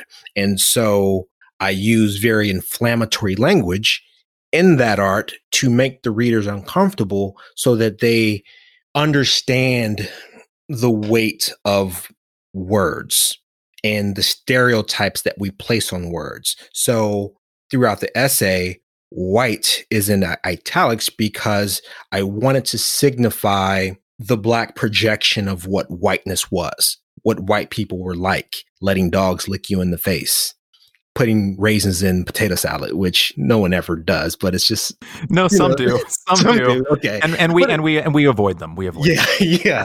But you know, it's that stuff, and so I wanted to juxtapose white, quote unquote, as sort of a pejorative with the N word as a pejorative, but then also as a term of endearment amongst individual groups of black people. And I say it very specifically that way because, contrary to popular belief, I can't just go up to a group of random black people and start dropping that word. It's not like that at all. I will find myself in trouble the way you would find yourself in trouble. A, because not every black person is comfortable with that word. Some do find it offensive in all forms and are willing to fight you over it. And two, even if you know that these guys, let's say they love hip hop and they're all as black as black can be, right? I can't just go and walk up on these people and just start dropping in bombs because I'm not their friend. I don't know them and it's an insult.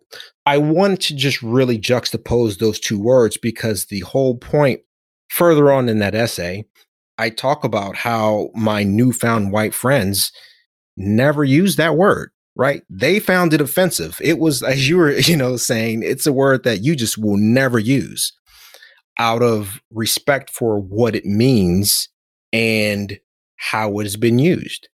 And so, as I'm with my new white friends and I'm observing the respect that they have for that word and for black people and how they don't ever, they just don't use that word as a manifestation of their overall respect, I had to look within myself to say, man, these white people, quote unquote, italics, whatever, they are showing more consideration for black people and what that word means than I am because I'm singing all the words to all the Dr. Dre, all the Too Short, all the whatever.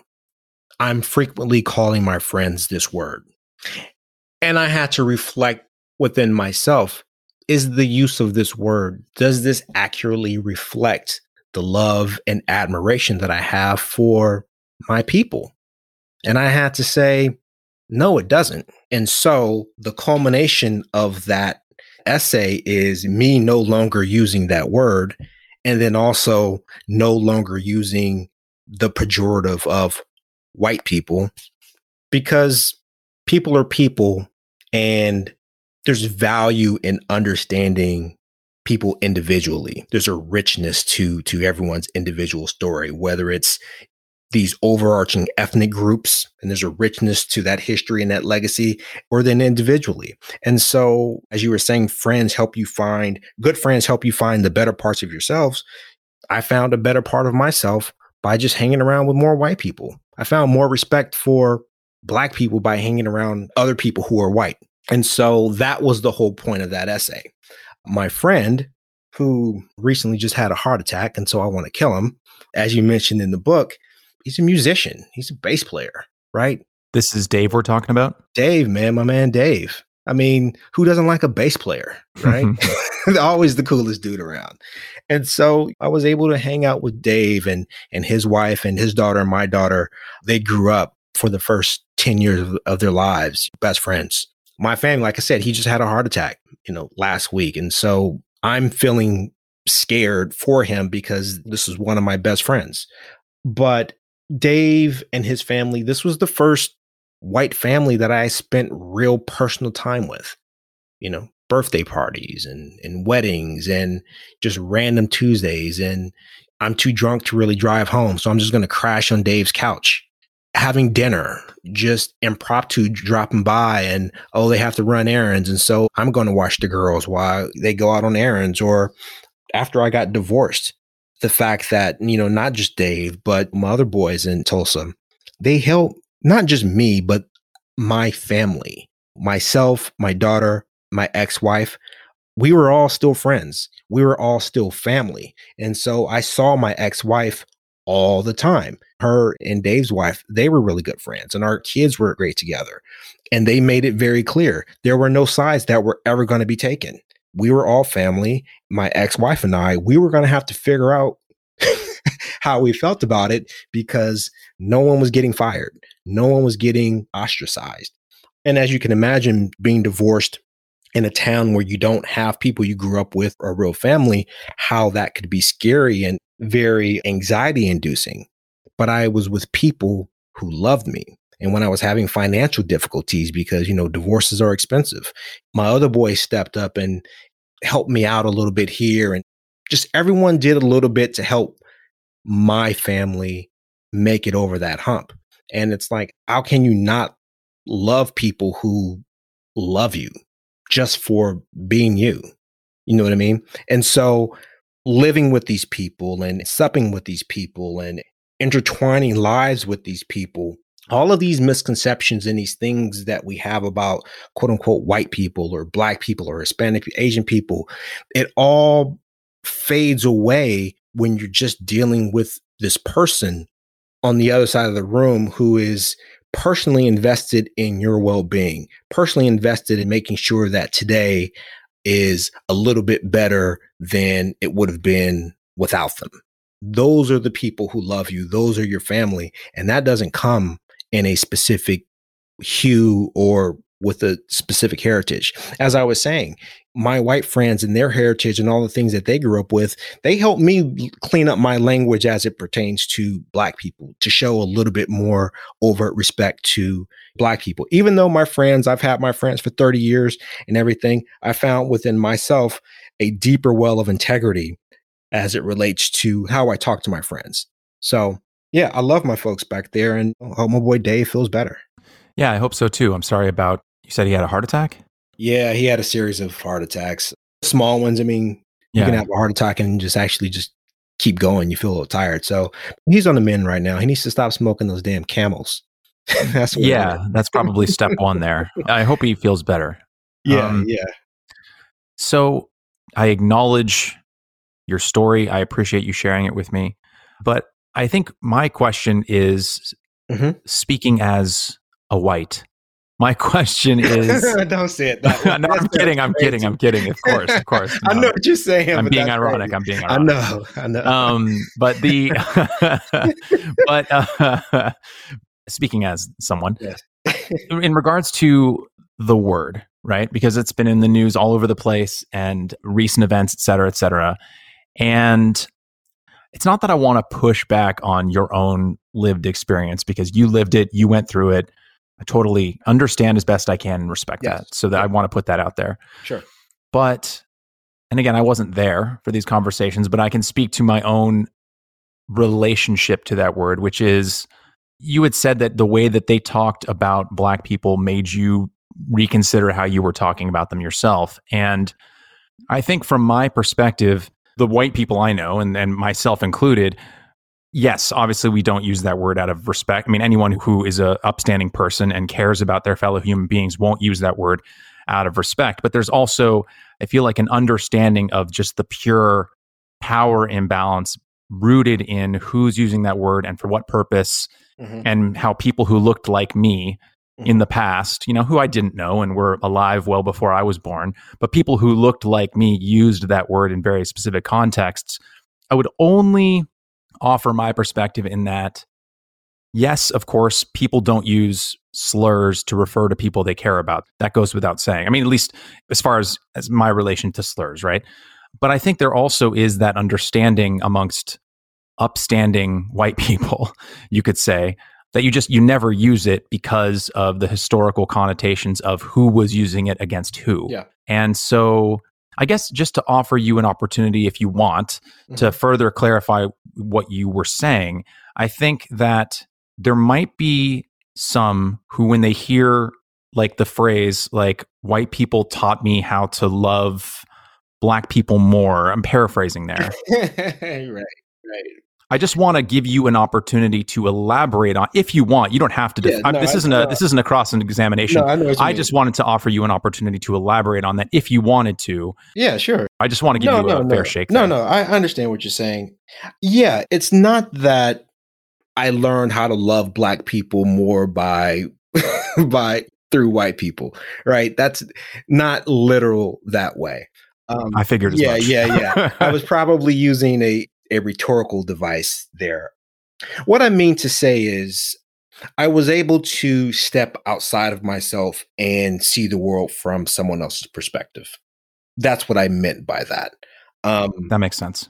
this is why I like to surround myself with different types of people so I can I can steal their perspective, right? I want to know what the world is like for them as best as I possibly can. I've always had a lot of female friends, very specifically for this reason. I will never know what the female perspective is, despite whatever's going on with the conversation about trans. I don't really get into it. I know that I will never understand what it is to be born a woman, live a life as a woman, all that. So I keep women around me to talk to, to learn from.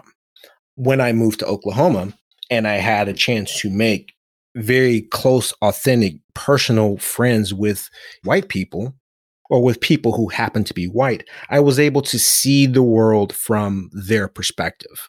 I was able to understand how they grew up, things that they were doing as they were growing up, the environment, the world, why everyone in Oklahoma is conservative, even if they're liberal. Just really seeing the world from their perspective. And so here's this word that I would just use freely all day, every day. And now I can't use this fixture in my vocabulary. I can't use it anymore because I'm very consciously not with quote unquote my people. And so I can't just use that word.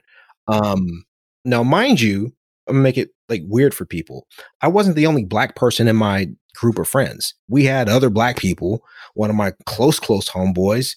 This is in Tulsa. This is in Tulsa. I knew a bunch of musicians and, and and stuff. So my close homeboys, black dude, he said it all the time, right? No one thought anything of it. this was just how he spoke. Me, I'm a little bit more self conscious. I was just very conscious of that word because I have to be conscious of it because I'm, I'm I'm hanging out with my friends and then I'm going to work in corporate America or I'm literally on the phone with my friends and I'm hanging up and then I have to go talk to my manager, right? So I'm very very aware of my placement of words all the time. And then also I have a thing with words just as a aside, that's a whole other story.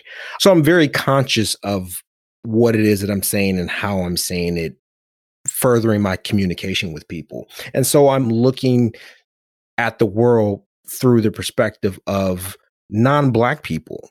Now that I'm in their environment, I have time and space to really see that word and the use of that word from the outsider perspective. And I was just like, you know what? It's just not consistent with my integrity and the way that I feel about my friends, my people. Just for instance, I don't insult my friends, period. I don't call them idiots and dummies and morons and all that sort of hazing stuff that goes back and forth between some people. I don't do that. Right. I don't do it. So it's not just the N word. I don't speak about my friends or talk to my friends in negative or in put downs or any of that stuff because I always want my friends to feel uplifted. I want every word from me that they remember to be one of motivation, of love, of respect, of upliftment. So I can't use that word to my friends and to my people. I can't call them idiots. I can't call them dummies. I can't call them whatevers it's a general elevation of respect to match my self-imposed integrity, if you will. Yeah, I'm picking up what you're putting down. Yeah. That last bit, I can definitely relate to it in that there in high school, there were some friends in my friend group that would use like insults like the ones you were describing, like not exactly like idiot or dummy, but like just little jabs here and yeah. there that they thought were being taken by everyone receiving them like in the spirit they intended them. But over time, that stuff can kind of build up. And I remember I, I actually had to confront a friend of mine who had been doing it for like years. And I wanted to be like, oh, I'm cool with it. Yeah, like that's totally fine. And he's doing it to everybody. Yeah. So, like, I don't want to be the guy who pulls him aside and asks him to stop because I don't want to be the weak one, yeah. you know? But after a while, it was really getting to me because he was saying everything in jest and, but he was still making fun and in specific ways that were specific to the individuals he was talking to. And I remember when I had to confront him about it, you know, I was just like, hey, it hurts when you say these things. And he was like, oh, but, you know, you know, we're friends, right? And I was like, yeah, I, I know. So can you stop? Right.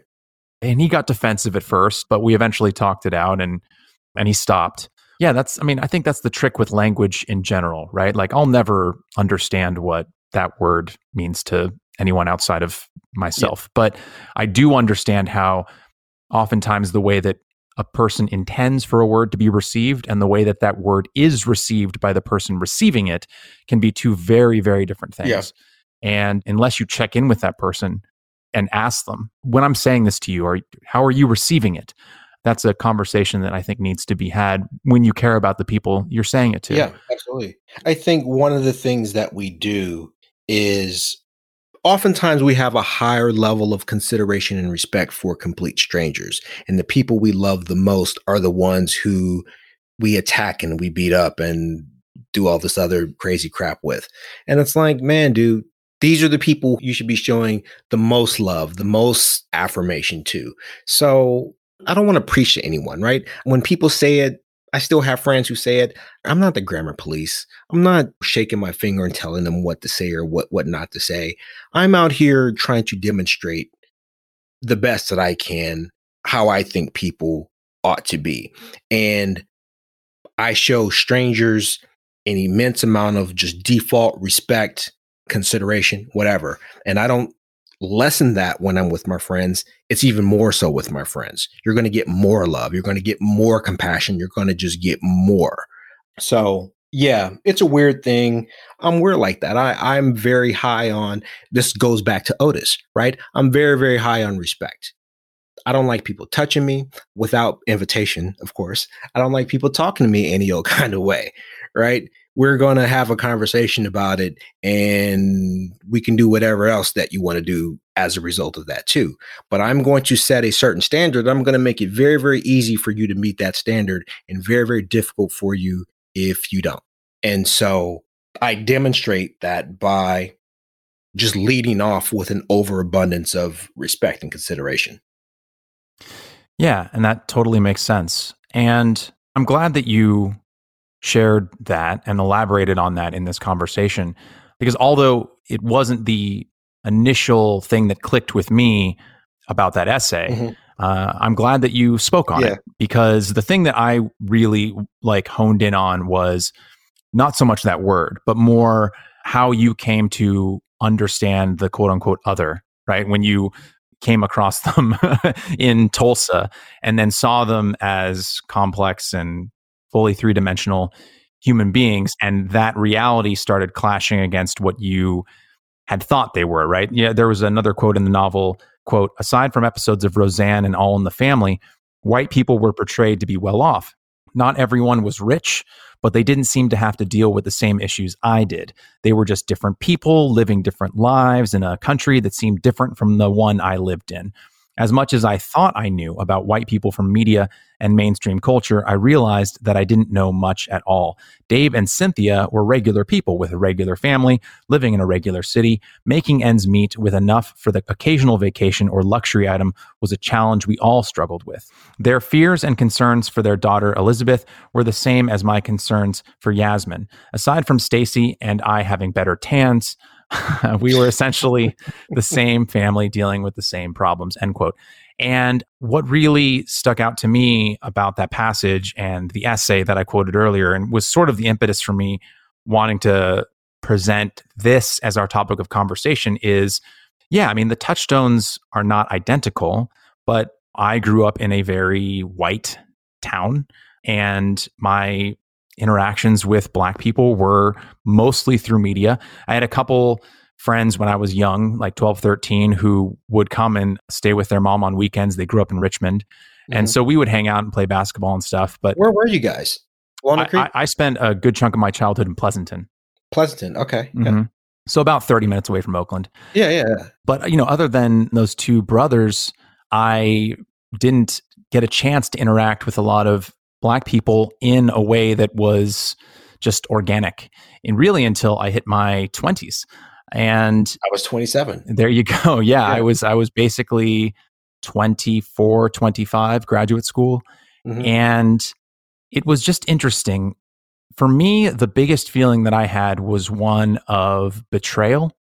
And the betrayal came from what I felt was a flattening of representation of who Black Americans are, in that even in an attempt to make television and movies more diverse, the way that the media was talking about Black people in the 90s and 2000s, and I even see this echoed today, it's like we can't get away from it, was this separate, distinct other, right? So, like, even when I was watching shows, they were Black shows.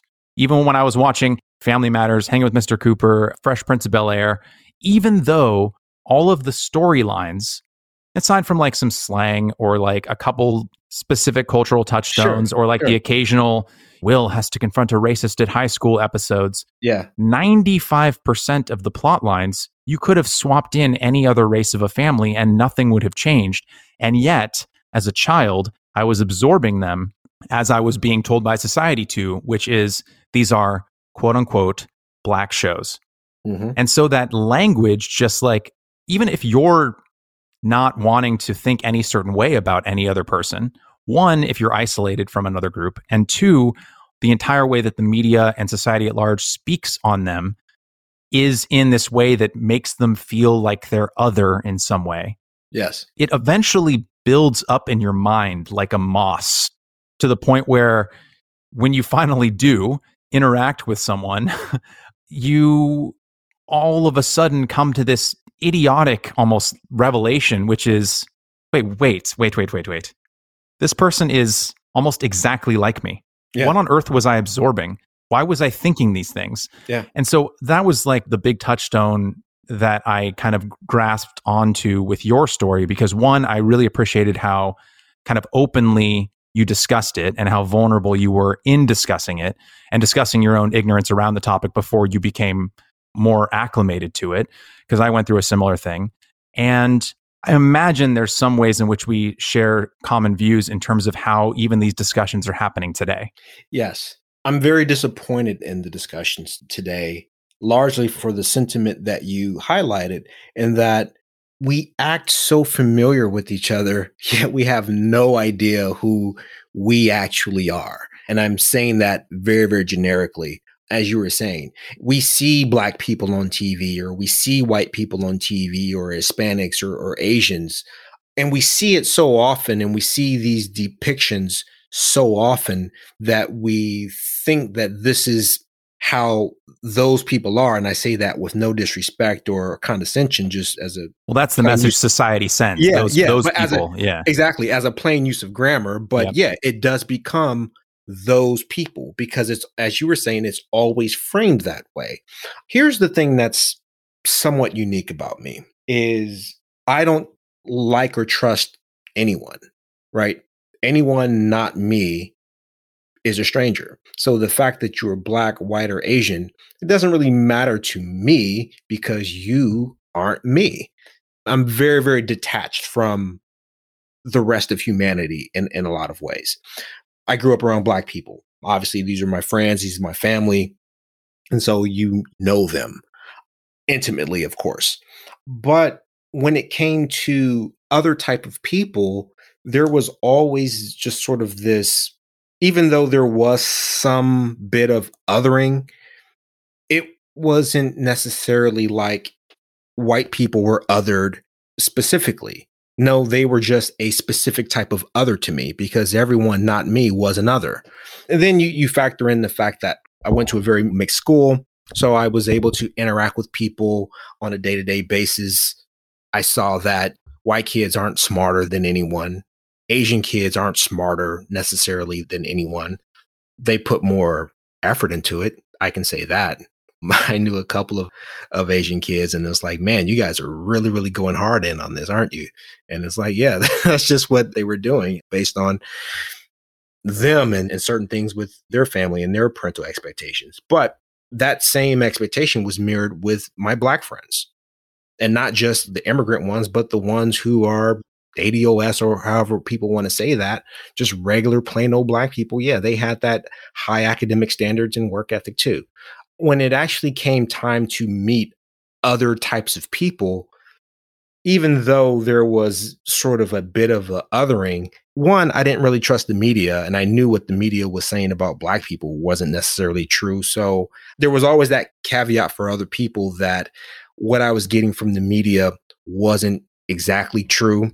I knew enough or was familiar with enough white people to know specifically in certain ways, yeah, that they're three dimensional people and not just these caricatures that you see on TV. So all of that sort of combined to make me very open to the idea of going to Oklahoma for work, right? I wasn't necessarily concerned with the social aspect of it because I was going for the money. And anyone knows me that when it comes to money, yeah, that's the number one, two, and three priority. Everything else is, yeah, I can just deal with it. It made me very open to have this experience. Just like all of these things are I articulated made me very open to traveling alone and meeting strangers out in the world because you know I had this history of viewing everyone as a stranger and so I had to build some very you know specific tools within myself to break out of my own introvertedness and insecurities and all of that. So I do understand that the perspectives that I've come to, lives that I've lived, people that I've been around, I do know that it is somewhat unique. But in that uniqueness, whatever this, what I thought was a curse turned out to be somewhat a, as a gift. And I feel that it's my responsibility then to have these conversations with people to get outside of how we talk about it in the zeitgeist of black people are X and white people are Y. And we can even expand that larger to things like the left and the right and all these different things. I pull back from that because I know too many people right? I know too many individuals personally to put any weight into these overarching, slightly condescending and negative depictions of all of these various groups. I know the media is lying about black people, so I cannot trust what they're saying about anyone else. Yeah. And that's something where, especially when I hear the messaging today, I'm so grateful that I'm not that kid in a predominantly white suburb in the 90s because I would have taken it all as truth. I would have heard the specific voices that were being elevated to say specific things about entire groups of 40 to 50 million people. Yeah. And I would have been like, well, I don't know any. So, sure. Yeah, that sounds about right. I mean, I'm watching these shows that are categorized as black shows and I'm seeing these quote unquote black comedians and everything was being segregated even when TV was becoming more diverse. It was still mm-hmm. segregated in how it was marketed and how it was set up and how it was written. And so if this same messaging that we're experiencing today had gone out over the airwaves to me as like a 13, 14 year old white kid, yeah. I would have just bought it. And the thing is, is that to echo what you just said, I'm so grateful to have a diverse group of friends now in mm-hmm. Los Angeles who I know, a mixture of American descendants of slaves, immigrants of all races, colors, creeds, etc., that right. can provide me a gut check so that if any time someone comes around saying this is how X thinks, this is what X wants, I can be like, you might, you yeah. might want that. You, right. individual person saying it, right. or the organization that you're representing, mm-hmm. you might want it. And more power to you if you do. In right. the same way that we were talking about earlier. If people want to move to a place and vote for their interests, 100% support it. If sure. people want to go to a certain college or pursue a certain interest, 100% support it. And that's where I think that these like unnecessary conflicts happen online, where people can misconstrue the idea that I've come across this multiple times, where I try to draw a distinction between saying, I believe that anyone of any background should be able to pursue whatever they want and identify with however they define their culture, however they want. I 110% endorse that. Where I begin to get perturbed is when people then try and speak on behalf of others and say, this is what we want and this is what they do. And that stuff really rubs me the wrong way. And it wouldn't have 25 years ago when I didn't know better, but now I do and I dislike it. Yeah. I mean, so I'm speaking as a 44 year old man. A lot of the stories that we've talked about when I was in Tulsa happened in my very late 20s and into my mid 30s. But when you go back before what the age of 27, I didn't have personal white friends. I didn't have personal Asian friends. My neighbors, they were cool, but those are very limited relationships. My social circles were black. And it wasn't that I was necessarily more enlightened so much as that, you know, other people really just didn't come up white people were people that you dealt with at work or Asians or, you know, the Asian lady that was at work or there was a sushi restaurant we would always go to and we were great with them or we go down to the truck and grab burritos and, and everything. They serve them out of trucks. I mean, you're in California, you know, street food. Everyone sort of had their place, but the Mexicans were doing Mexican stuff. We didn't care. Go do that Mexican stuff. Sounds great because we hear the music sounds like it's a party and we're going to come by and like patron your businesses because you have a product that we want. It was sort of everyone just kind of living these separate lives and no one cared.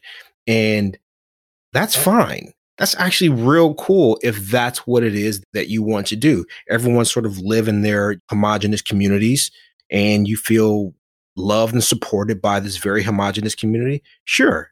Good luck with that you go out to other communities and you want to you know try their food or listen to their music or whatever sure it's all love and all respect. But i have a problem as the same as you is when people start saying speaking on behalf of their particular group you're right it's like man no we all don't want that. Or you have a formulation of it that differs from mine or the further implications of this thing that you want, I can't go with there with you. Or the same from outside of where outside people are like, all of you are like this and all of you want that. It's like, man, dude, don't put that on me. You don't want me putting that on you. Don't put that on me. But we are at this place of where, and it's intersectional now, right? This new word that's come up. So it's not just that you're black and white. It's are you black traditional? Are you black progressive? Are you a black socialist, communist? The same thing with white or Asian people.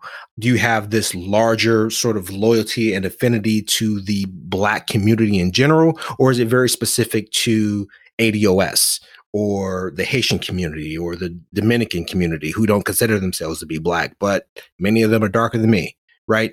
I think we all are sort of wrestling with the legacy of our heritage and the fact that we love our family and we love our language and we love our food and we love our music and we want to champion and uphold these things versus our individual passions and desires to some people just love salsa music. Black people who grew up in Oakland, it's like, man, I love salsa or I love merengue, and I'm going to spend all my life and my time dedicated to this art form that's not of my heritage.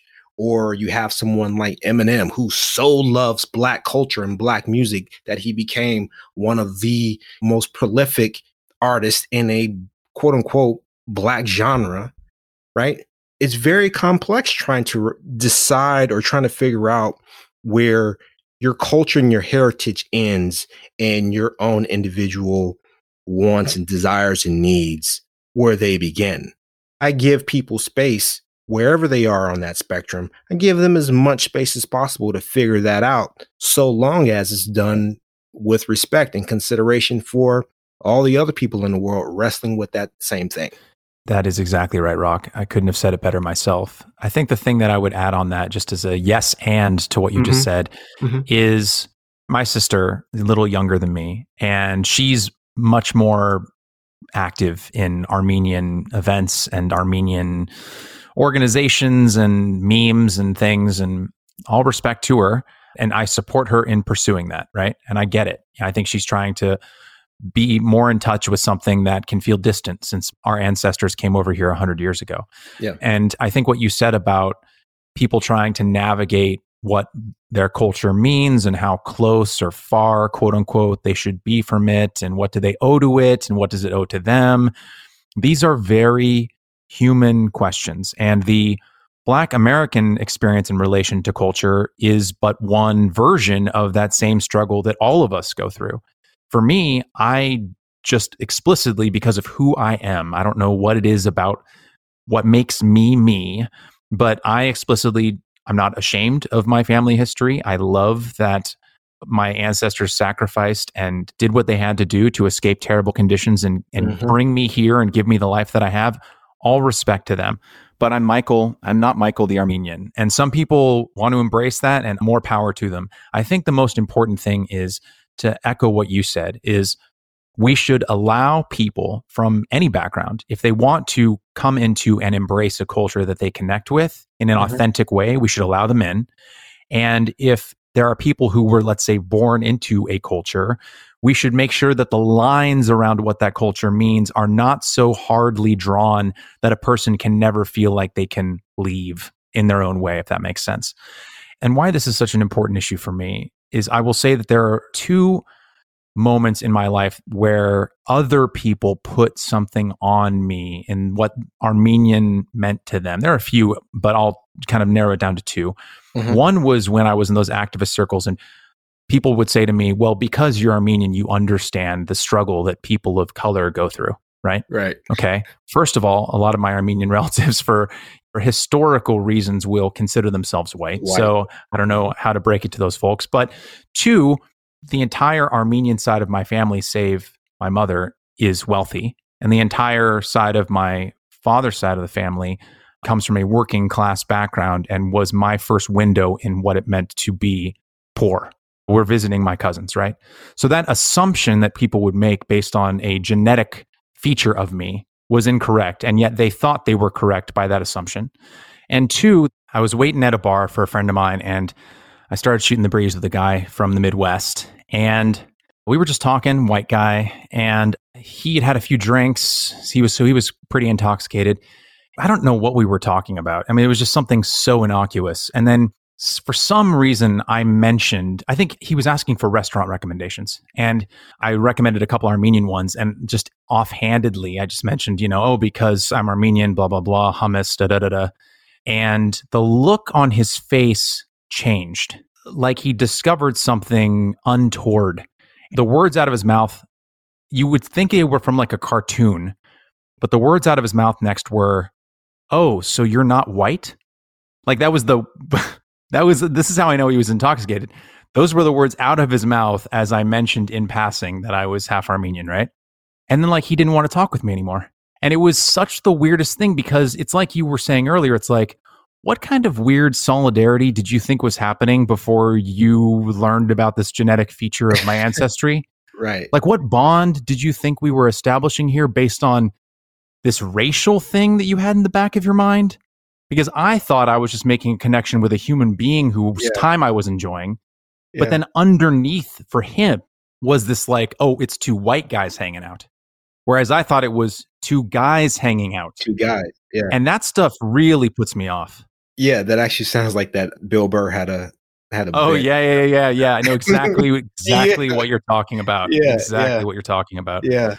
And so yeah, I don't have a larger point with that story, no, but it's no, no, no. I, I, imagine you get what I'm saying. I know exactly what you're saying. Here's a not a parallel story, but something I think that touches on the sentiment. Remy, he was always in the skiing and everything. So he's my best friend. I go skiing with him. I went skiing for the first time at 15, and it's awesome. I tore up my knee that first weekend, but it's, it's awesome. I love skiing. It's one of my favorite sports. Wintertime, we would go skiing all the time. And so we're in high school, we're talking about what we're doing for this weekend or what we did last weekend. And people like skiing, black people don't ski. So I would pause and I would just, long story short, my sentiment was I'm black and I'm going skiing. Therefore, black people ski. And that was my shorthand way of saying is that black people do whatever it is that we damn well feel like doing. And if you are limited in the scope of things that you want to try or you want to add to your palette, fine. Be comfortable. Do whatever it is that you're going to do.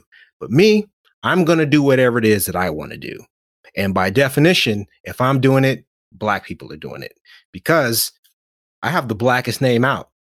you know, if people want to check my ADOS score is a thing that happens, which I hate. Wait, there's a there's a score? People will ask you because obviously you look black, but are you descendant of slave black?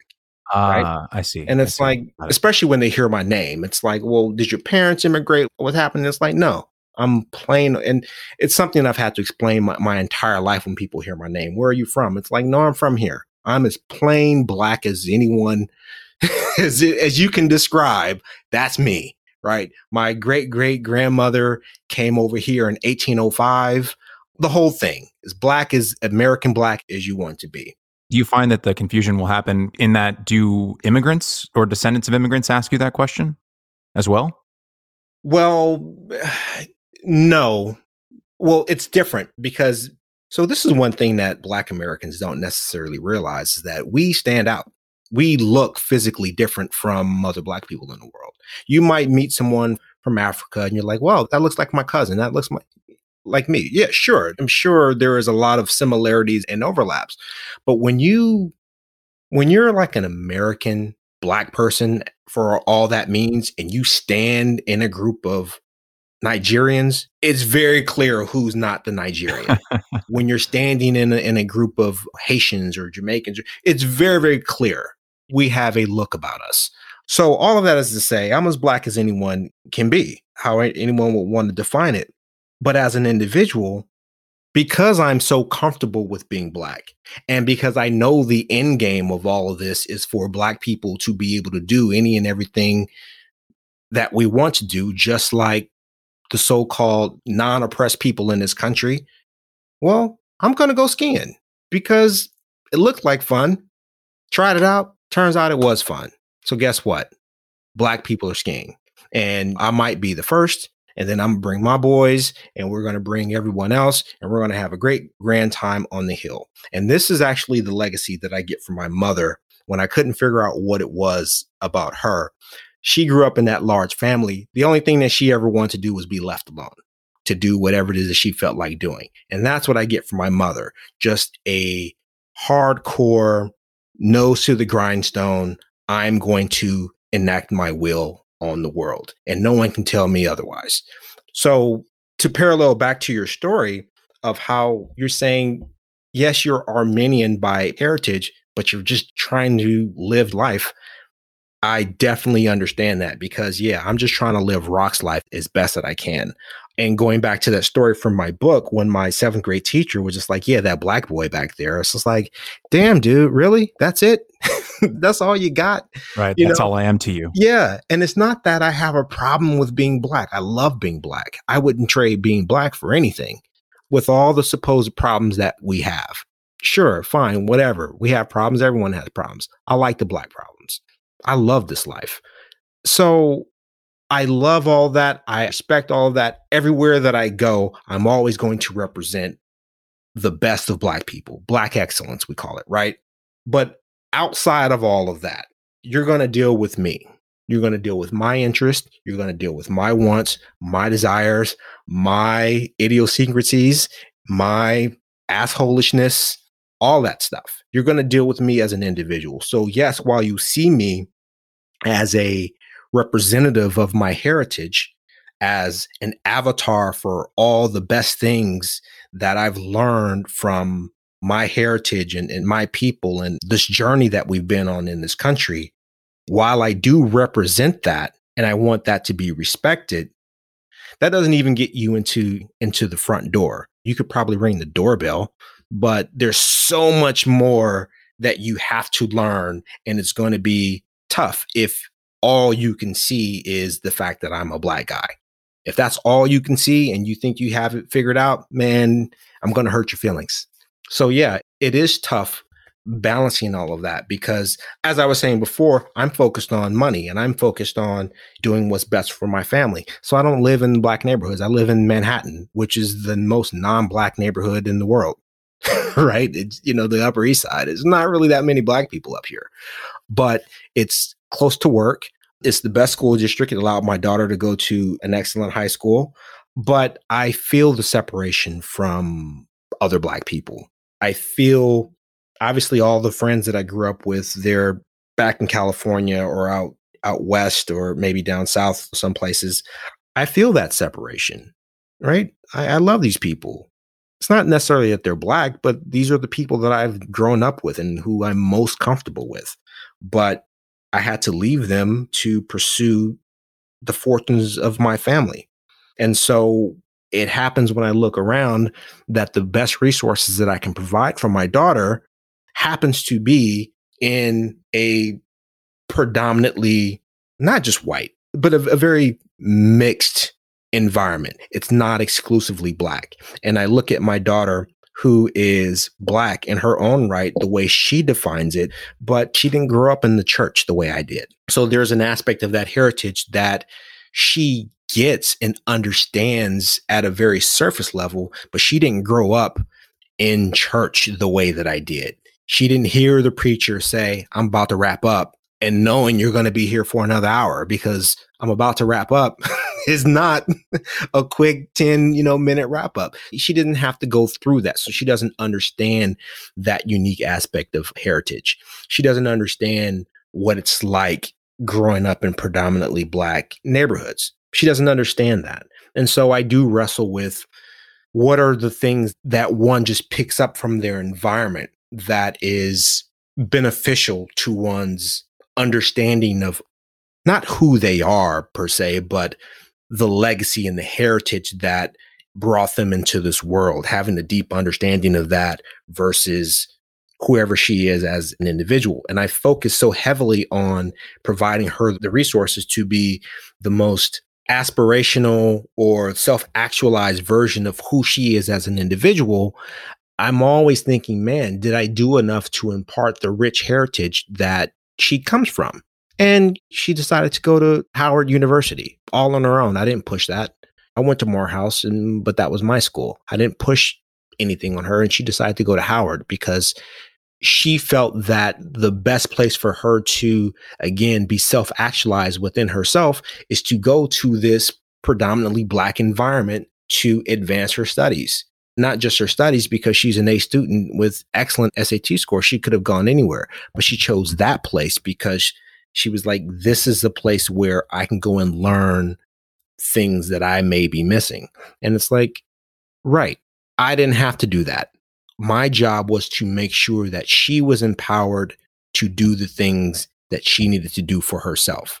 And wouldn't you know, it all comes back into a circle. And it turns out that her self actualization at this point in her development is to surround herself with Black people, doing her studies, advancing her career, and just really sort of immersing herself in that environment to experience what it's like. Yeah. I think the key thing is that as long as everyone is able to go on their own journey and relate to their familial historical culture in the way that they want to, I think that's the key thing. Yes. Like whether it's your decision to ski or your daughter's decision to choose Howard over Harvard, you are making that decision of your own volition, not based on pressures from the outside, as your daughter is making the decision on her own volition. And so her relationship to the culture and your relationship to the culture are authentic because their choices you're authentically making. Exactly. Exactly. And yeah, I mean, I can't even, I can't say anything more than that. That's a perfect summary for that. I'm going to steal that from you. Have at it. But yeah, this is something that I spoke on with Aisha Kambi, who is a British woman of Nigerian descent. Yeah. And we talked about the tension that exists between immigrant parents and their daughters and sons and that negotiation that happens when your child is acclimating to mm. the new culture of the country you move to, right? I've struggled in articulating this similarity, but the thing you're articulating is similar to what in its emotional core, similar to what immigrants and immigrant generations go through. And I hope I'm not speaking out of turn here, which is similar to what I believe through observation is happening with Black Americans as the barriers of entry and segregation and discrimination begin to fall away, which is wrestling with the question of what am I to myself? What am I to others in my community? How do I define myself and how am I viewed by others? I'm just me but I am obsessed with the idea of identity and how we wrestle with that concept. And so I always try and find whatever the universal kernel is while recognizing that your story as a black man in America is different from mine as the son of Irish and Armenian and European yeah. Immigrants, right? Our stories are different, but the emotional touchstones and how we deal with the pain of both loss and the feeling of belonging that we get when we make connections with other people. That's what I want to try and get to. Yeah. Which is why I specifically wanted to have you on because I feel like you speak really honestly and vulnerably about these topics. And there are a host of other things that I wanted to talk about that were from your biography, specifically the bits about therapy and depression, which, you know, we could dedicate two hours to talk about that because yeah. my relationship to those topics is very real and raw for me. And I would love to, reading about actually. Yeah, yeah. Reading about your just feeling of needing to love yourself and needing love from other people and how those things affected you and how you reflected on them. Like, man, you could have been writing about me. Yeah. In the way that you were talking about it.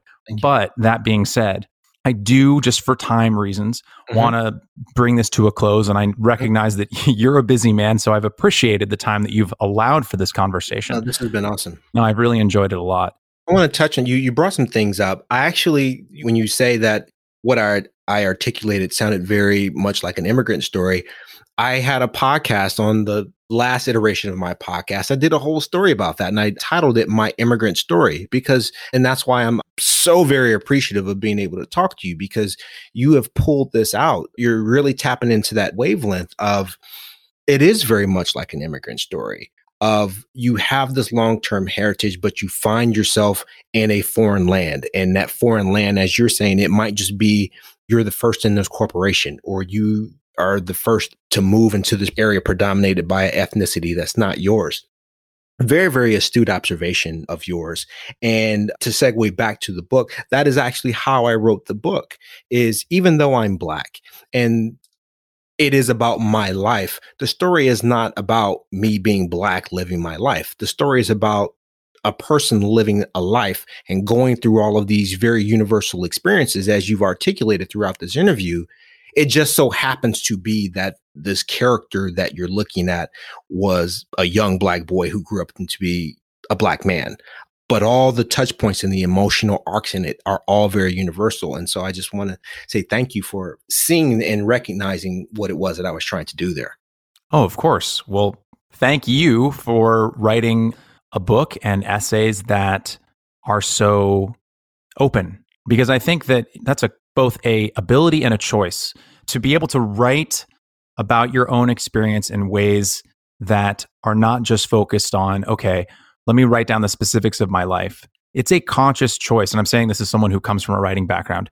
It's a conscious choice that a writer must make when they're constructing their sentences their paragraphs their chapters to write in such a way that gets at a universal rather than a specific.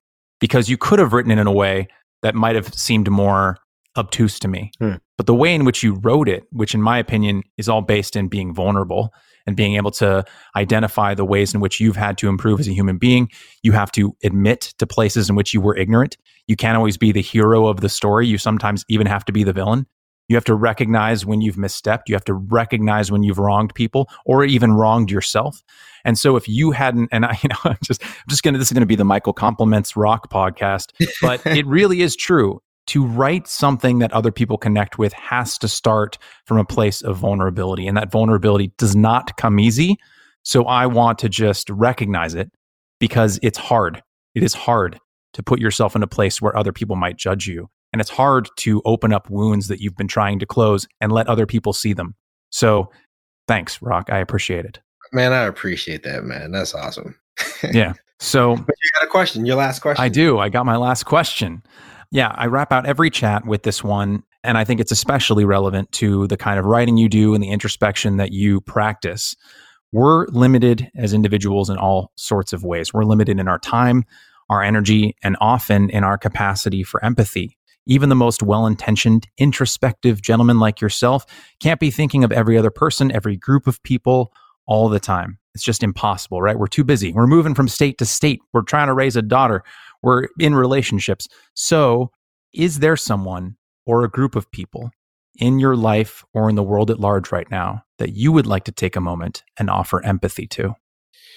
Oh, wow. So many people. One, we can just start off with everyone who've really been negatively affected by COVID and the lockdowns. I've been very fortunate to keep my job. I've had to outlay extra resources to help family members and friends stay afloat, but that is a privilege that I have enjoyed. And I understand that not everyone has had that opportunity. So I have a deep well of compassion for the struggles and the anxieties that come with these situations and so I would love to extend the wisdom of my experiences to know that this pain in the moment it goes away as uh, that old campaign it gets better. When you just put one foot in front of the other and just keep working at it life changes. When you do things with integrity and honesty and you put your heart in it it takes time, but the dividends pay out. And so just people really negatively affected by all of this. And that's global. I would like to say to the Uyghurs in China, that's something that percolates across the Twitter feeds. And well, what about China? And what about this and everything like that? And I, I will take this time. I don't know enough about their situation. And I think that's part of a problem. I think this world has experienced far too many genocides and just atrocities that way and we always say that we're not going to do it again. And then the next time it comes up, we're going to do something about it. And it happens. And then everyone gets paralyzed and forget what it is that they said they were going to do. I don't have any answers for the Uyghur situation. And I wish that I did because for all intents and purposes, it seems that these people are just living their lives and they have a government that views them as an enemy and is unbound by any sense of morality or fairness and is using them for its own purposes. And so I wish that there were more conversations about them and more ideas about how we as the global community can help them in their situation, whether it's the Uyghurs or the other dozen or so genocides that are going on right now, right? These things are happening all the time. I also want to give a a special consideration, and this may sound weird, to the disaffected Trump voter. I think these last couple of years have been very trying for everyone. And I know that this loss and all the things that have happened seems to be touching on a lot of fear and anxiety with people, particularly, let's say, very specifically, the white working class people. That seems to be the group that I shouldn't say for whatever reason, but that's a group that feels that no one is listening to them, right? And I want to sort of extend to them the olive branch or the understanding that, not in a condescending way, but welcome to the club. This is how Black people have felt for a long time. This is the impetus behind feminism and women wanting to be heard and more rights and Asians as they are learning to find their voice within our social structures and Hispanics. Welcome to the rest of us. I don't say that condescendingly. I'm saying that with open arms because we all are experiencing the negative effects of marginalization, indifference, stereotyping, various isms. And I think that we all detect something rotten at the core of this country. And not just this country, but our culture and how we've designed it and how it doesn't seem to be working for the average of us. And so when I say welcome, I'm saying welcome to the rest of America. Let's all, in our Americanness and our sense of fairness, see how we can better structure our communities and better structure our societies to uplift ourselves, to take care of those who maybe need a little bit extra help and consideration over these very common things that come up in life. So I want to extend some compassion and consideration to them because it seems that the disaffected Trump voter is feeling a lot of pain and anxiety about what the future will hold. And it's like, it doesn't have to be scary. It will be challenging, but there's opportunity in the challenges. And if you believe in yourself and if you do things again with integrity and honesty, and if you are surrounding yourself with people, surrounding yourself with people who love you and care about you. And the reason why they love you and care about you is because you love and care about them. If you're surrounding yourself with good people who are trying to do good things, good things tend to happen, not every day, but over the course of things. And so that's what it is. I want people to just find more compassion for themselves by finding it for other people, by finding it for themselves. It's that recursive thing that we are talking about. well, thank you, Roc. Thank you for taking the time to speak with me. Thank you for the writing that you're doing and for the message you're getting out there, both in Twitter and elsewhere via your podcast. I think you're tapping into something very real and universal. And I appreciate the voice that you're adding to the conversation. So thank you again for coming on the show and thank you for your work. Thank you for the platform, man. I appreciate you.